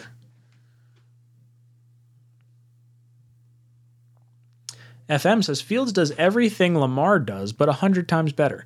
Um, I don't think we're at that point yet.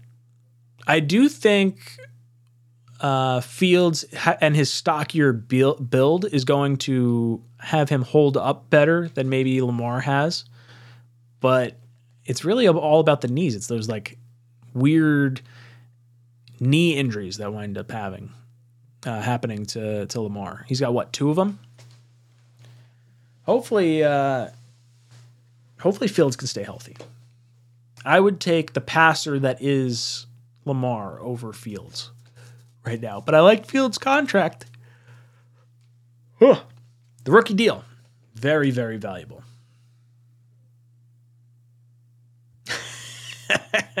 David says, uh, FM, I legitimately wonder how you have the energy to just watch this every day and troll. It's inspiring, honestly. Uh, now, I don't know what FM looks like. I don't know what he's doing. Maybe he's just got a whole army of trolls. and it's like, no, you know what, FM? This is how I sort of envision you. You're here all the time. I see you pop into all the other jet streamers all the time. And I see you kind of doing your FM stuff. You know, I get it. And then I see like there's part of me that feels like maybe you're that guy like uh, in South Park when they do the what is it the World of Warcraft episode. and they're sitting there click click click click click click click and you're just typing things that getting people pissed off. That's how I envision you. Maybe that's not the case. but that he he's the troll that gets everyone fired up. And I love having you here. It's okay. I see some people saying he's not trolling, he's just an idiot. he's not trolling. He has no idea about football. He gets an A for effort, though. I, I don't completely disagree with all FM's takes. It's only like 95% of them. We'll see where it all goes. Uh, we've got Jay calling in. Jay, how you doing tonight, brother? Can you hear me, Jay? Damn it, it's definitely me. It's 100% me. I'm definitely lagging behind. So let's see how long it takes for him to hear me. It might take a while. Oh, man, my internet. It's got to be what it is. Sorry, Jay. I guess I'll just turn. I'm going to turn off the interview stuff for tonight because for some reason it doesn't want to work. So we're just gonna we're gonna talk a little bit in the chat. That's how we're gonna conversate the rest of this uh, show here. Got about 40 minutes plus or minus. Ugh. I don't know what it is, but I keep getting something in my eye.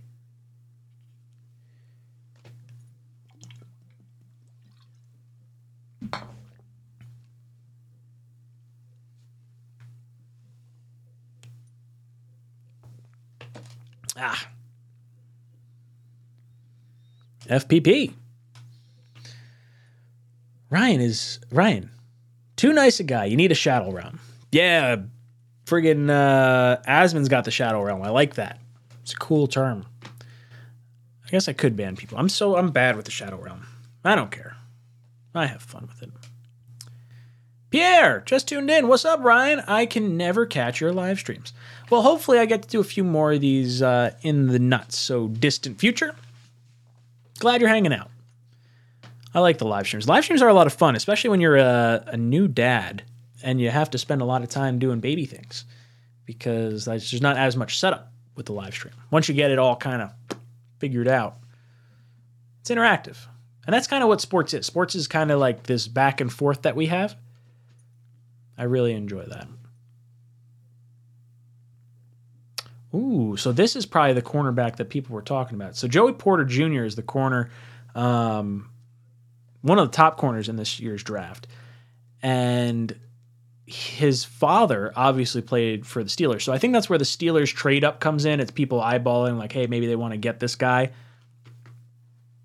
Locking another Joey Porter. It'd be cool. I think corner might be the team or it might be the position that could warrant a trade down. Unless somehow Jalen Carter falls and the Jets are willing to move back at that point, I would like to trade down.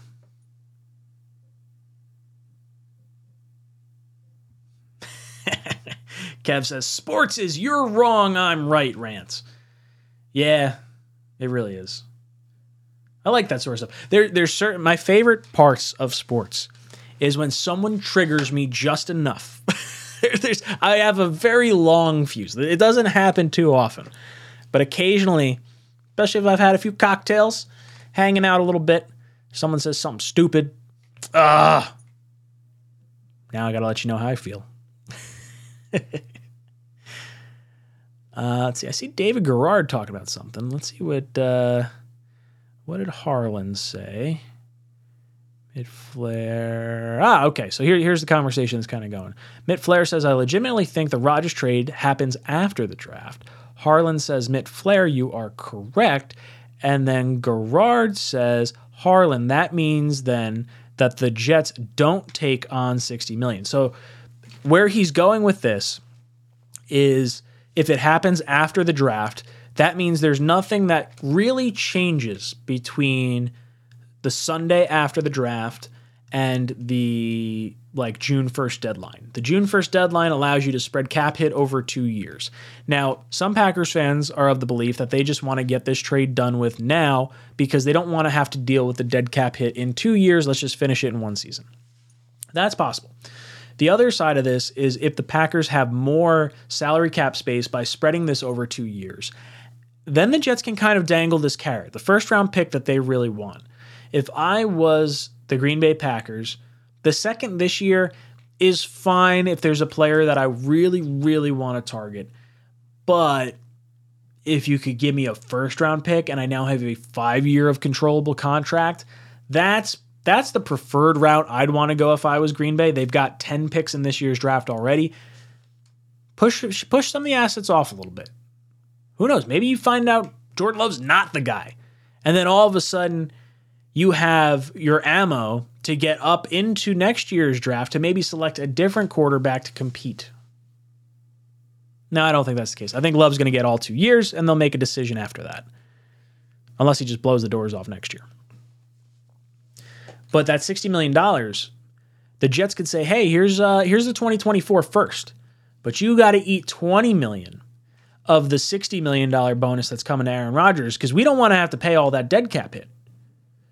And I think the Jets could probably swing something like that post June 1st if they include a higher draft pick like the Packers want. Because it's a give and take kind of thing, right? Like if the Packers want a first round pick now, sorry, you got to give me something that I want that's more valuable than using all my picks on uh, players to surround Aaron Rodgers. Like there's no benefit to me trading him now or trading for him now when the same trade uh, I mean, what are you going to elevate the price on me in a 2024 pick? Okay, that's fine. Guess what? I know you still got to get rid of him. So I still got a little bit of, of negotiating power.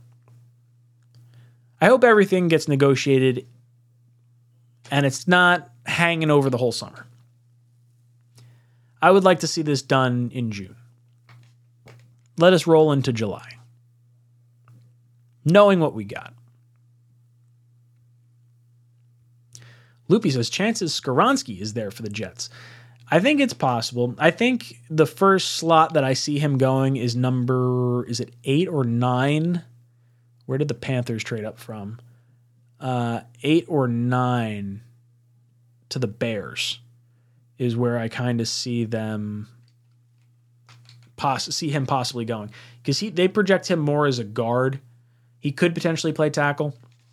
I see it going Skoronski to the Bears, Paris Johnson Jr. to the Titans. And then I think you look at Broderick Jones possibly to the Jets at number 12 or number 13.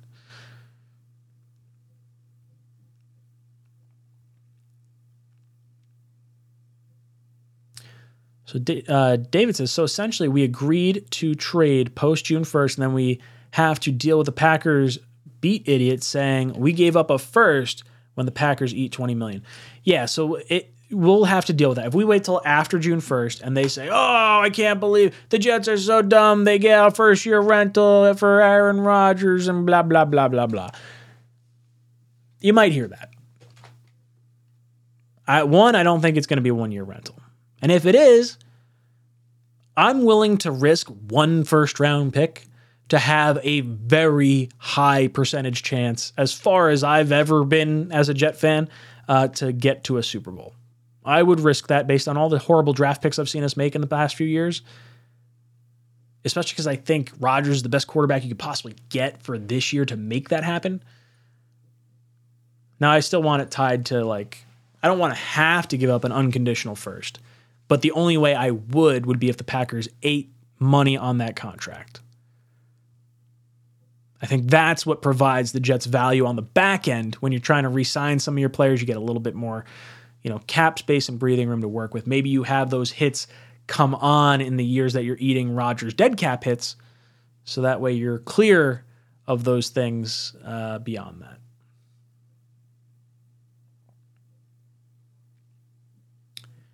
Hennessy says, How about the Miami Jets back at it again? Yeah, they got Feeney, they got White, they got Berrios, they now have Robbie Chosen or Chosen Robbie Anderson. Um, good for him. I don't care. uh, yeah, I don't know. I would say Tua is probably not getting the ball all the way down to Robbie Anderson. So I don't know how concerned I am with that. His throws look like punts. Rob says, What happened to the discount that Quinnen was supposed to give us for signing his brother? Uh, look, I don't think the Jets would have been smart to bank on a discounted deal from Quinnen just by signing his brother.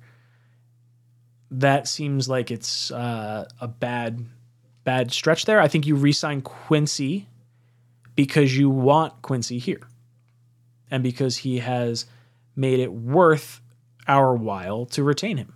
And I think he has. I think he's shown enough upside that without Quinnen, I would have tried to re-sign Quincy.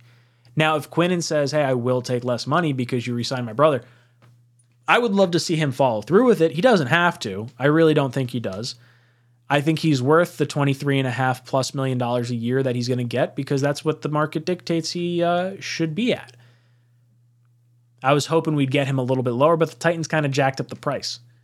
Titans had their guy under contract for 18 million a year over the next 3 years. That's what we would have had Quinnen under contract for. Would have been the 5th year option plus 2 years of the franchise tag. I don't like using the franchise tag, but I think you can use it when trying to negotiate a contract and say, "Look, this is where we got you for. Let's guarantee at least the, this much." And then, you know, if you sign a longer term deal, we'll guarantee a little bit more. But yeah, I don't know if he's going to get a, uh, a discount. I don't know if we're going to get a discount. I'll believe it when I see it. Loopy says, What would be a realistic surprise draft pick that is a plausible pick in your opinion? Tight end. It's weird, right? Tight end early would be a shocker for me. I don't really see it happening. We used a third on Ruckert last year. You restructured both guys in Uzomah and Conklin. But if there's an outside uh, chance of like a weird position that would throw me for a loop, I think that's it.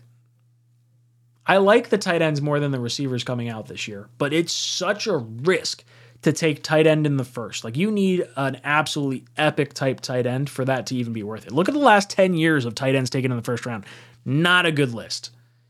The first tight end off the board generally uh, very underwhelming. Dalton Kincaid from Utah is the one that I would probably have my sights on. Um, but again, we have tight ends figured out. I don't I don't want us to go that route. If there was a thought that Douglas could include maybe Conklin in the uh, Green Bay trade, now maybe you consider that because you don't, you know, how long is Uzomah really going to be here? Could you get out of uh, the contract after a year? I think that's probably the outside the box but slightly plausible pick that could happen. Let's say something that's, I guess, a surprise realistic pick. At 13, you're probably talking defensive tackle, wide receiver, and offensive tackle. Those are those are, I think, the three positions. Maybe weird outside shot at safety. I hope that's not. I don't want to see them go that route. I think there's a bunch of good safeties in the second, third round that you could target. Hmm. Yeah, I would say tight end or or defensive tackle would be possible, but definitely a surprise. Ah, Dallas says Ryan, or sorry, the rant you had after the Jets beat the Rams in the tank for Trevor Lawrence year lives rent free in my head. You ended the stream saying "fuck the Jets." I was like. I was so mad. I, I, I'm not mad now, but man, could you imagine if the Jets had Trevor Lawrence on this team? Braden Mann made that not happen. Braden Mann tackled the kick returner against the Rams that ended the shot of the Jets getting Trevor Lawrence. Now, we did wind up beating the Browns, I think, the following week, but I think the following week was when the Jaguars won as well. So if the Jets had just lost the Rams game, we would have had the first pick, would have had Trevor Lawrence, and uh, I would bet we'd be looking a little different right about now. Every now and then I get one of those good rants going. get me all wound up, see what happens. Mr. Green Jeans. Interesting. I like the uh, the profile picture. Uh, June would be great for an Aaron Rodgers trade because we have we would have two second round picks this year. Doesn't matter because this deal is pending round one swap, and the trade will go down after the first round is done. Um, I I think they the most likely situation are the, is that the Jets and Packers or the Jets in general are waiting for what players are on the board at 13. I am much more likely to trade down from 13 to 15 with the Packers if the player I really covet is not there, or if three players that I really like, or two players that I really like, are there. And doing that trade alleviates something on the back end for the Jets. That's the only way this makes sense. Is if if the guy the Jets want or a few guys the Jets want are still there. So you're, you're not giving up value in the eyes of the Jets. You're just giving up, you know, those two slots so that the Packers can move in front of the Patriots. Maybe they get a wide receiver that they think isn't going to be there, or maybe they get an heir apparent for, you know, an offensive lineman that they want to bring in. I don't know. I I don't want to see them swap picks in the first. I don't want to see them trade either of their seconds. I want this to be 2024 picks.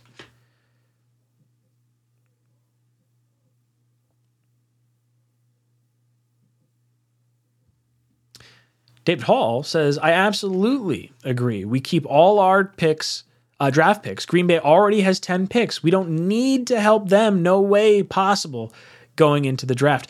I, David, that's where I'm at, right? Like, someone tell me why the Jets should trade right now or during the draft. Like, what is the benefit?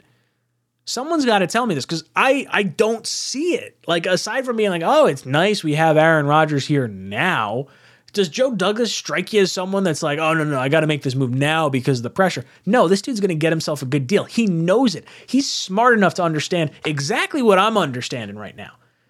And I'm sitting back here, I'm like, that doesn't feel like a smart move. And I don't think the Packers are going to drag this out into training camp. I don't think they want that to happen. But I think Joe Douglas can give a little bit back to the Packers in the form of a 2024 fully guaranteed first round pick as the carrot if they eat some of that salary cap space. And that to me is worth it. I would much rather wait for this to happen in June and have less financial commitment on the back end of this contract than to have it happen right now just to make me feel better.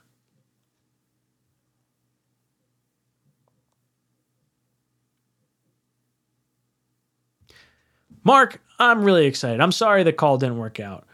Uh, 50 plus years as a Jet fan. You do a great job. Really excited about this year. Thank you, dude.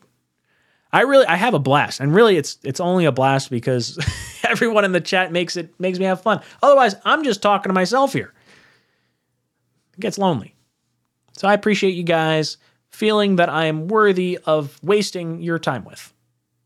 It does not go unnoticed.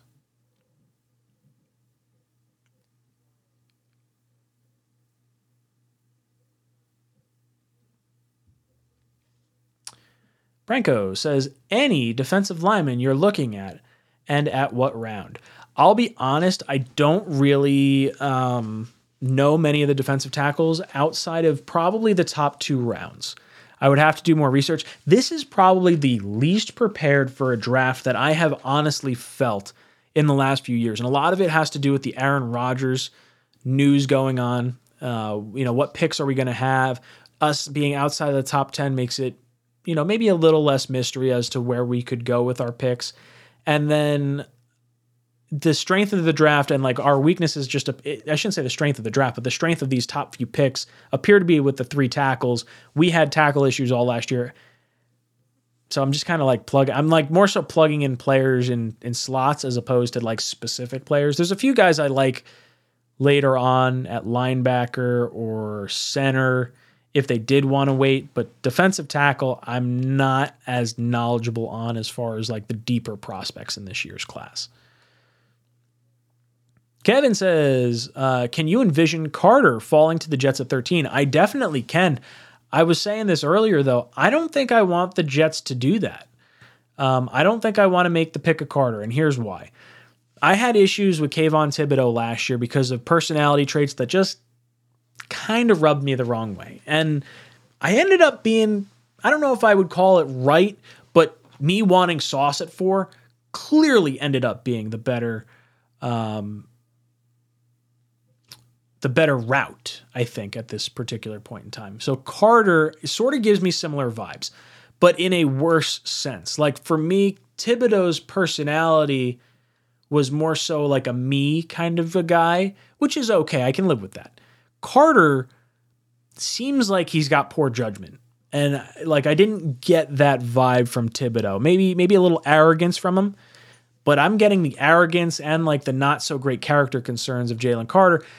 You heard bad uh, character concerns in December. You went into January. He has the the the street racing accident uh, where the two people, I think it was two people that passed away. Then he goes to the combine. He gets called back. He has to go post bail in uh, I think it was Georgia.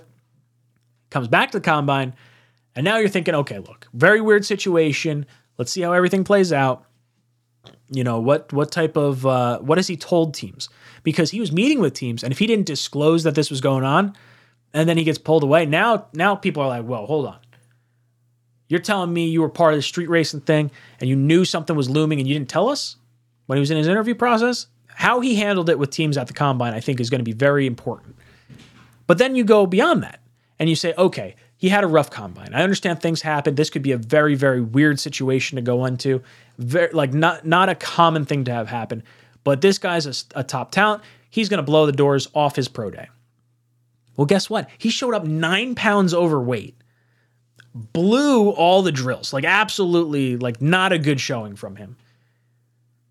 And he doesn't want to interview with any teams outside the top 10. Sorry, dude. I am out on Jalen Carter. I I don't care how good he is. I'll take defensive tackle 2 over Jalen Carter even though he was considered to be like arguably the best player in this draft. I will let someone else roll that dice. That is a personality that you are rolling the dice on, that you're telling the rest of your team, like, this is someone that we believe in. Now, the other side of that coin, if the Jets do make this selection, the way they will spin it to us is we believe we have the support structure in place for Jalen Carter to succeed. We believe our defensive line strength. We believe in our locker room, our leaders in there. We can get his mind right. We are what he needs to have a successful career. That's how it'll be spun. And that's fine. But for me, if I'm making the pick, I'd rather go with someone else. I want someone who's 100% all about ball. And Carter doesn't seem to be the guy that I think Douglas or Saleh is really in love with. Now, someone outside the box that I do think is absolutely awesome. If I look, I'm not going to call this pick because it's not a pick that I think should happen. But a car, but Player I really love, Nolan Smith. Oh man, this guy just oozes, oozes leadership. This is Jalen Carter's teammate from Georgia. Listen to how Jalen uh, Nolan Smith handled the questions about Jalen Carter at the combine. And they were asking him about all the different situations and things that are going on. Leadership, 100%. Guy blew the doors off the combine, crazy fast speed he's someone I would keep a really keen eye on because you don't know what happens. Bryce Huff is not here beyond this year. He's got a second round tender. Carl Lawson is on a one year contract right now. Nolan Smith, five years, potentially as an edge rusher. Now, I think he's too light to do that. I think he's going to have to transition a linebacker for us. And I do think the Jets kind of want to see what they have in Sherwood if they've developed him behind the scenes. You got what, a year, maybe two out of CJ Mosley if he restructures?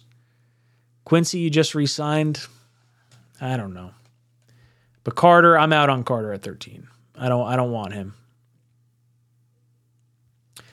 Thu Thatch says us Jaguars fans would like to say thanks to the Jets for Trevor Lawrence. When that whole thing went down, I actually got on Jacksonville radio. not not me personally, but the guys that were on Jacksonville radio were talking about me because I was so distraught that the Jets wound up winning. Ugh. Not a great thing to hang my hat on, but it's kind of cool that uh, that they ran into me. Andrew Yale, Ryan, dream scenario in the draft for the first three picks. Broderick Jones, center of your choice. If you think it's John Michael Schmitz, think of someone else. I don't care. Safety of uh, center of your choice. And then I'm looking, I think it's safety. If like Antonio Johnson is there from Texas A&M, I'm keeping an eye on him. I, I really like the idea of going offensive tackle, center, safety. Now you can you can you could talk me into defensive tackle as a second pick in the second round. You could talk me into linebacker. But that's where I would go. That's where I feel the value is. Ooh, NY Jets fan four says the Sauce documentary looks like it's gonna be awesome. I did not know that. I've been out of the uh, loop as far as I didn't know there was a documentary coming out about Sauce. Love it. I'll watch it. Ryan, what's the gear you're wearing for the draft stream? Depends on the weather. If it's uh, if it's hot out, probably gonna be wearing a t-shirt. If it's a little chillier out, uh, maybe I'll wear my my green like kind of hoodie. I got like this like stretchy spandexy kind of hoodie. Big fan of that. Last year, I had on my. Did I have it on? I think I had it on. Maybe I didn't. Two years ago, I had the the Wall Street Wilson shirt on underneath my jersey. I was like, I knew it was happening. Last year, I called the sauce pick, but I don't think I ordered the shirt until after. I had the shirt designed because I was like, I think it was like a month in advance. I had the artwork, you know, approved. But what gear am I wearing for the draft stream? Ooh, actually, O'Leary Greenbean and I have a shirt coming out to kind of represent the new channel. So maybe that's something I'll wear. I'm really excited to show that design. That's going to be a fun one. This is this has been one that's been we've been going back and forth with the design for like 3 weeks, 2 weeks. That'll be fun. I sent in the final proof today. Hopefully they have it sent back for tomorrow cuz then maybe we'll give away that shirt on the Talking Jets panel tomorrow. Slugo, that was a good call last year on Sauce, Ryan. Thank you. Everyone called me crazy. They were like, that's stupid. You got to take the edge rusher. I was like, I get it. I understand that. But man, I would love to find a way to get Sauce. Man, was I right. I love the reaction on draft day. I was calling it. I was saying it. Sauce, sauce, sauce. And they actually did it. They did. I was sweating bullets when the when the Texans were like, cornerback. Not Sauce Gardner. Branko comes in and says, I believe John Michael Schmitz to the Jets is a smokescreen. He is not a zone blocking scheme fit. I think Joe Tippmann, best center for the Jets. I also get the feeling that John Michael Schmitz isn't going to make it out of the first round. I think the Giants at 25 could pull the trigger on him. I'm fine with the Jets having a smokescreen. They've met with him at the Senior Bowl, at the Combine. They have a top 30 visit scheduled with him, or have already met with him at this point, probably. Um, I think it could totally be a smokescreen. I would just be surprised if the Jets didn't take a center. So you saying the Jets going possibly the Wisconsin center and Tippmann? I'm on board with that. Wisconsin seems to just pump out offensive linemen. I'm all uh, all about that. Anthony S says I'd honestly take Calijah Kancey in the first round. Yeah, I would I would take him uh, over Carter. I really would. Here's FM chiming in. He says Ryan, they said the same about Warren Sapp and Laremy Tunsil. Different stories. Um, I don't remember. Put it this way: I was too young to understand the Warren Sapp stuff. Uh, the Warren Sapp stuff. The my knowledge is like Jet fans wanted him, and like Jets didn't take him. I knew there was some sort of character concerns that people were talking about, but I don't I don't actually know what was going on with the Sapp stuff. With the Laremy Tunsil stuff, it was a gas mask thing that happened like during the draft. So teams were scrambling trying to figure out what wound up happening. The Jets, from what I was hearing at that time, were trying to get up to get Laremy Tunsil, and they couldn't get the trade done. I would have gone up for Laremy Tunsil. I have no issue with Tun- no issues with Tunsil. I had no issues with uh, La'el Collins a few years ago. I would have taken him too. Now, well, no, I shouldn't say at the time because at the time he was under investigation because like I think his girlfriend like drowned in a pool or something, and like he was cleared of it. It was not like no nothing on him, but he wound up going undrafted. Wound up signing with the Cowboys. I don't know. There's something about Carter. If he blew up his pro day or at least looked ready and didn't have this whole I'm not talking to people outside the top 10, then maybe I, I consider it.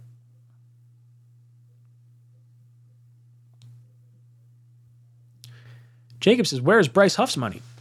Uh, he's on the one year, $4 million tender. $4.5 million tender, I think is what it is. Second round tender. So he's not getting a contract this year. He's in a prove it year. That's what they're saying to him.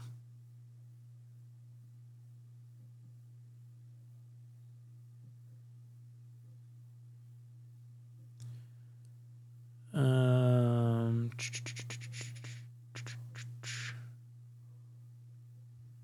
Oh no, FM.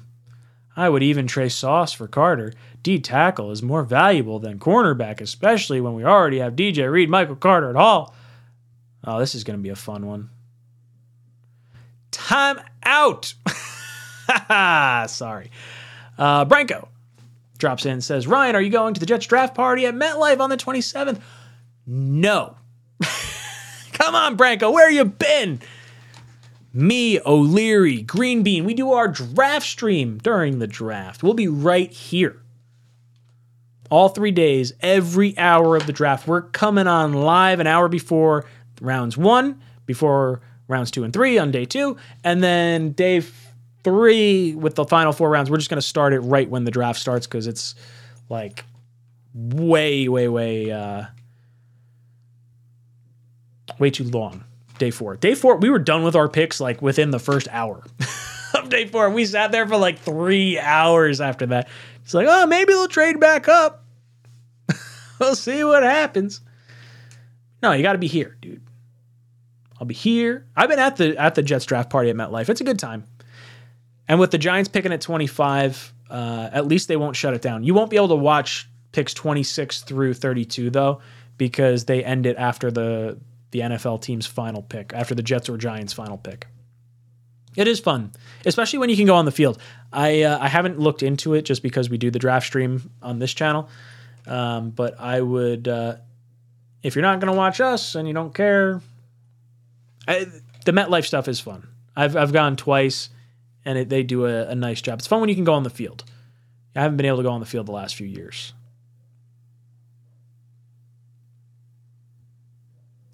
Kev Chatta says the Titans did that extension because they are not in win now mode. We are we are, so Quinnen needs to wait. Um yeah, I think there is something to that. Like when you're a, a, team that's clearly not competing this year, which is what I think the Titans are. When you're when you're saying they're talking about moving on from Derrick Henry, you lost your left tackle. Um, them paying a bigger contract right now is a little bit of a kick in the gut because I was hoping to get Quinnen a little bit cheaper. Bronx Kid, Ryan, I gotta catch up with all you guys. Been in Hawaii on vacation. Dude, that's awesome. I've never been to Hawaii. I've always wanted to go. I went to Aruba for my uh, my honeymoon. So I gotta figure out a way to get to Hawaii at some point.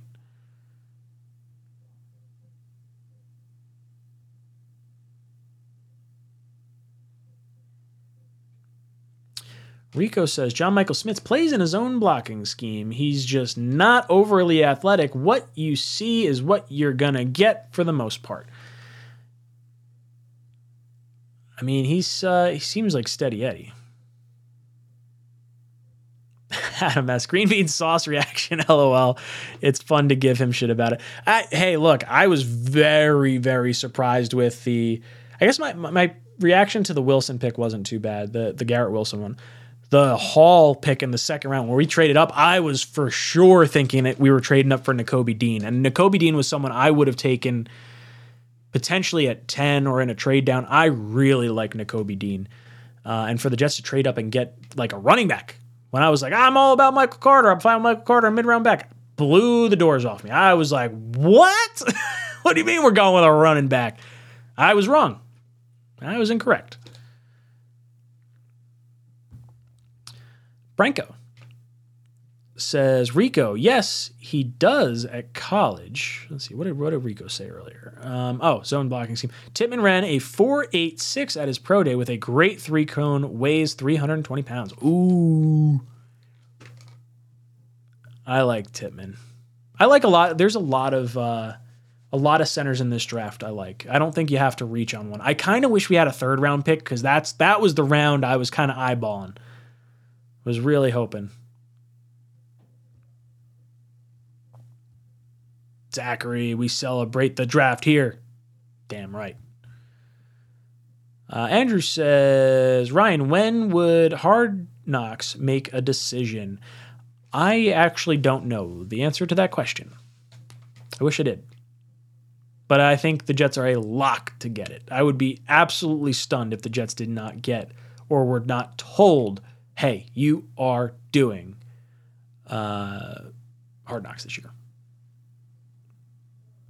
Kev Chattis says Ryan and crew going to reach 5,000 live views.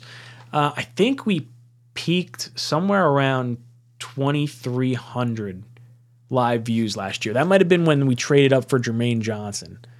Uh, but each year it gets bigger and bigger. So hopefully, uh, I mean, damn, we get 5,000 live views at one point. Maybe we'll do like a contest.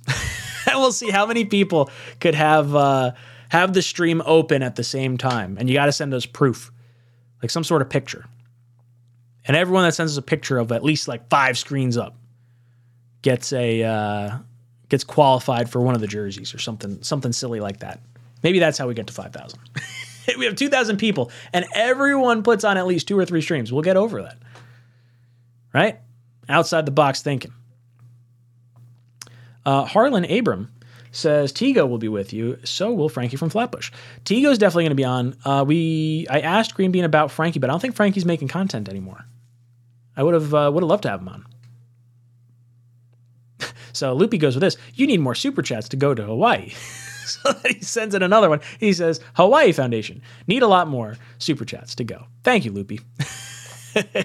I uh, right now I would I don't know what I would say super chats are going to. Probably baby stuff right now. That's where all the all the funds go. I still get to have some fun. I enjoy it. I appreciate it.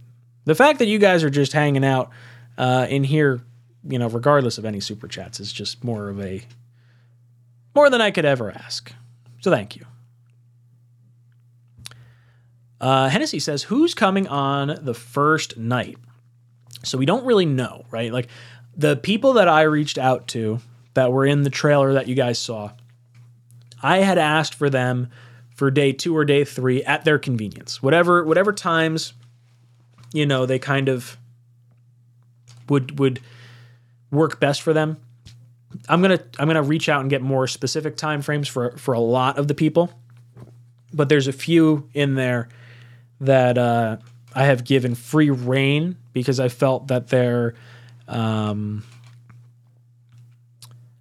they're what's the right word for this? They're following. They're like Asmin, Richie, like the, like the guys that have been around the channel for a long time, and they got other stuff going on where they're doing streams. Like Richie, I think is probably gonna hop on day two. I would imagine. I think last year he was on like his stream and our stream at the same time. It was pretty funny. I don't remember exactly how it worked. I think he was on like StreamYard plus the link that I sent him. Um, so we'll see how that how that all shakes out. But yeah, I don't think we're gonna have anyone coming on the first night. We were talking to Connor Hughes, but it sounds like SNY isn't to let him come on because uh, he has to be ready for everything that could potentially be going on. But man, that would have been so cool. I would have been really pumped to get Connor. Uh, who else we got? We got Johnny. We got. I got a whole bunch of people coming on. Blewett, Sabo, Nania. Oh, fun story about Blewett, by the way. This is this is funny. So after Blewett came on the the Talking Jets panel two weeks ago, I was like, oh, he he's the last shirt I sent him was the Wall Street Wilson shirt. He he's like, ah, dude, I can't wear the shirt, right? We're not we're not really wrapping the Wilson thing right now. I was like, all right, I understand. I'll send you a shirt. And I kind of surprised him. I didn't really like I didn't tell him officially I was really going to send it. I just I had his shipping address and I sent him out a shirt. I knew his size. I figured he's he's working out. He's not not gaining any weight. I sent him a t-shirt and it was one of my. Uh, actually, I don't know if you guys have even seen it, but it's oh no, it's on it's on the little thing that's scrolling right here. I have an ejected shirt where it says Jets Talk twenty four seven on the front, and on the back it's got the chicken getting launched out of a slingshot. And uh, so I send the send the shirt. I'm watching the tracking info behind the scenes. I was like, all right, I'm waiting for Joe's text. And I see it delivered, you know, 12 o'clock in the afternoon on such and such date. I was like, all right, cool.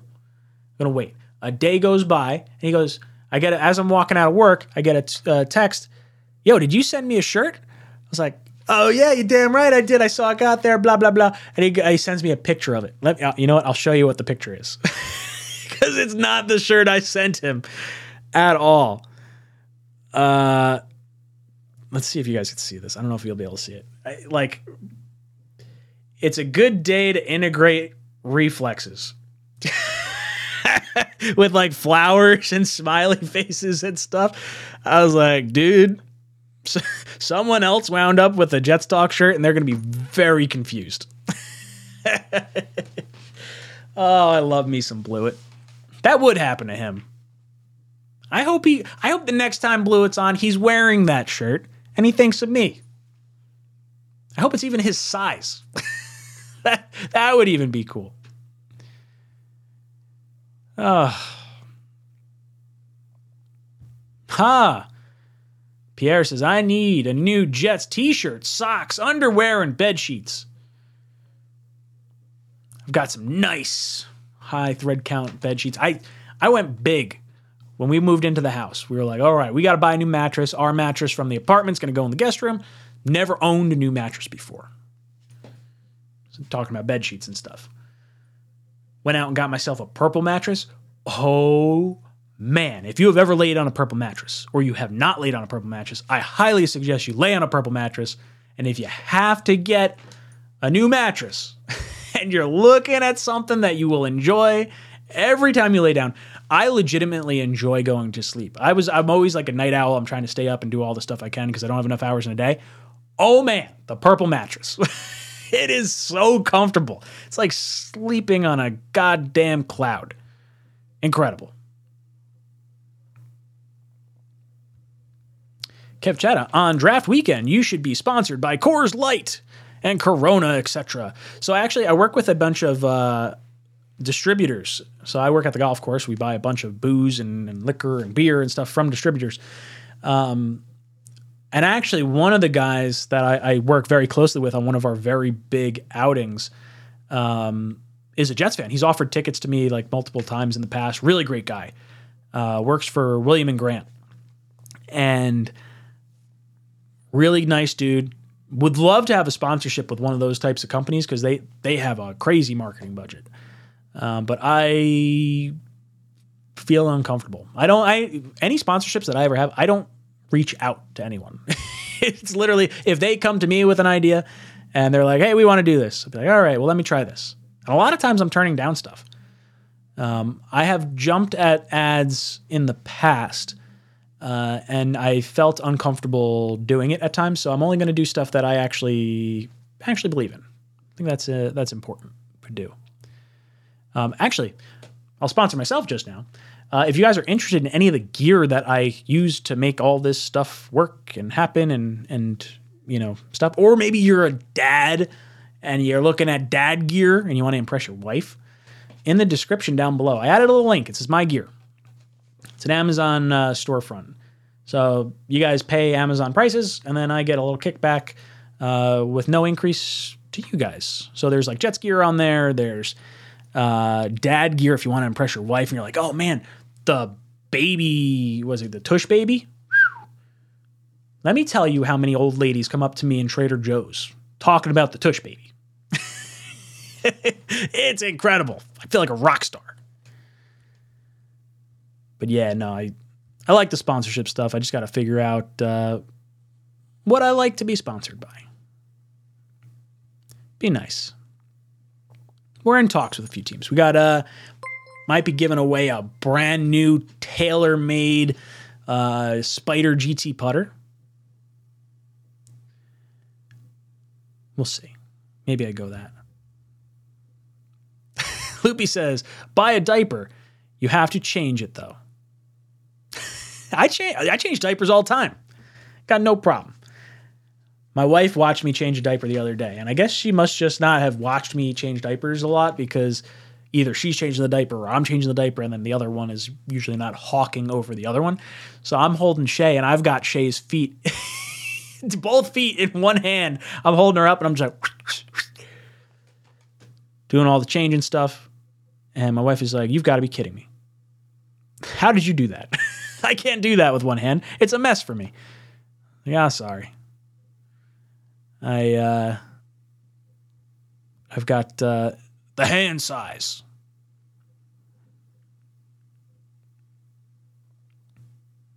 Oh, look at the Fins fan in here saying the Jets are poverty coming from the team picking up the Jets sloppy seconds. Oh, you got to be kidding me.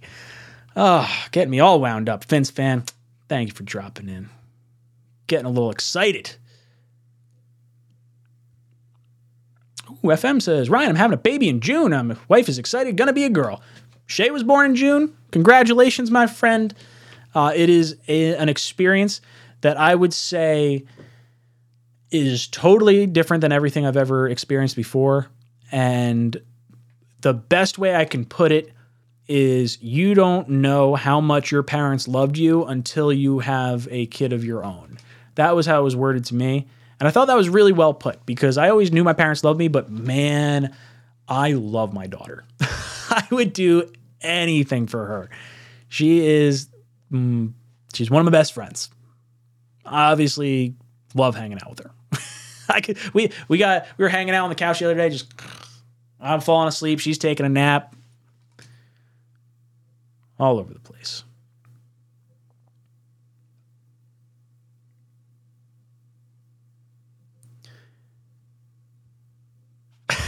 Kevin says the Dolphins are getting her STDs. hey, yeah, Robbie Anderson, you're having fun down there, right? Yeah, Mike White, Feeney, Berrios. Yeah, okay. The only reason Mike White's down there is because he knows your quarterback's not staying healthy. Mike White's going to have his best shot to start playing for the Fins, which I love me some Mike White. But that means you got two quarterbacks that can't stay healthy for a full season. I think Brady is probably the one that is realistically going to be the quarterback that ends the season for your team. I think that's more interesting than who starts the season for your team. Ah, Carl Bananas. Look at you go. Currently rocking my daughter to sleep to your show. Little bananas. Bunch of bananas? What are those little bananas? Plantains? Are those called? Little tiny bananas? Sleep tight, kid. You're loved.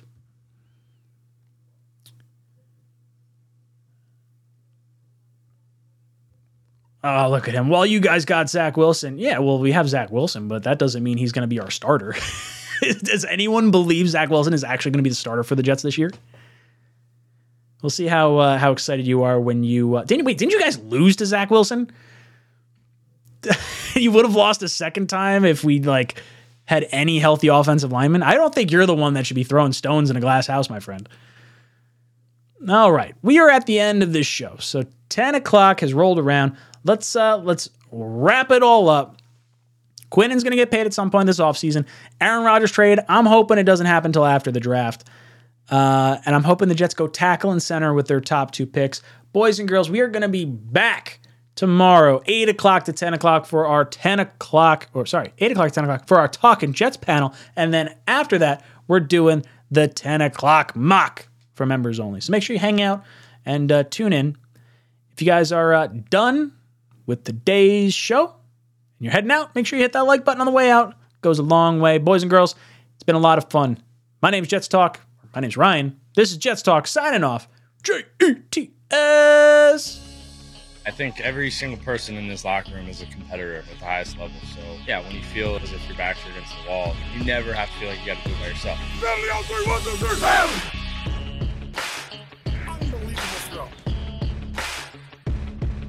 Under pressure. Sacked by Quinnen Williams. Right sideline, Uzomah's got it. You look to your left and your right, you got guys out there with you that, that our whole point is to help each other. This one to Mims.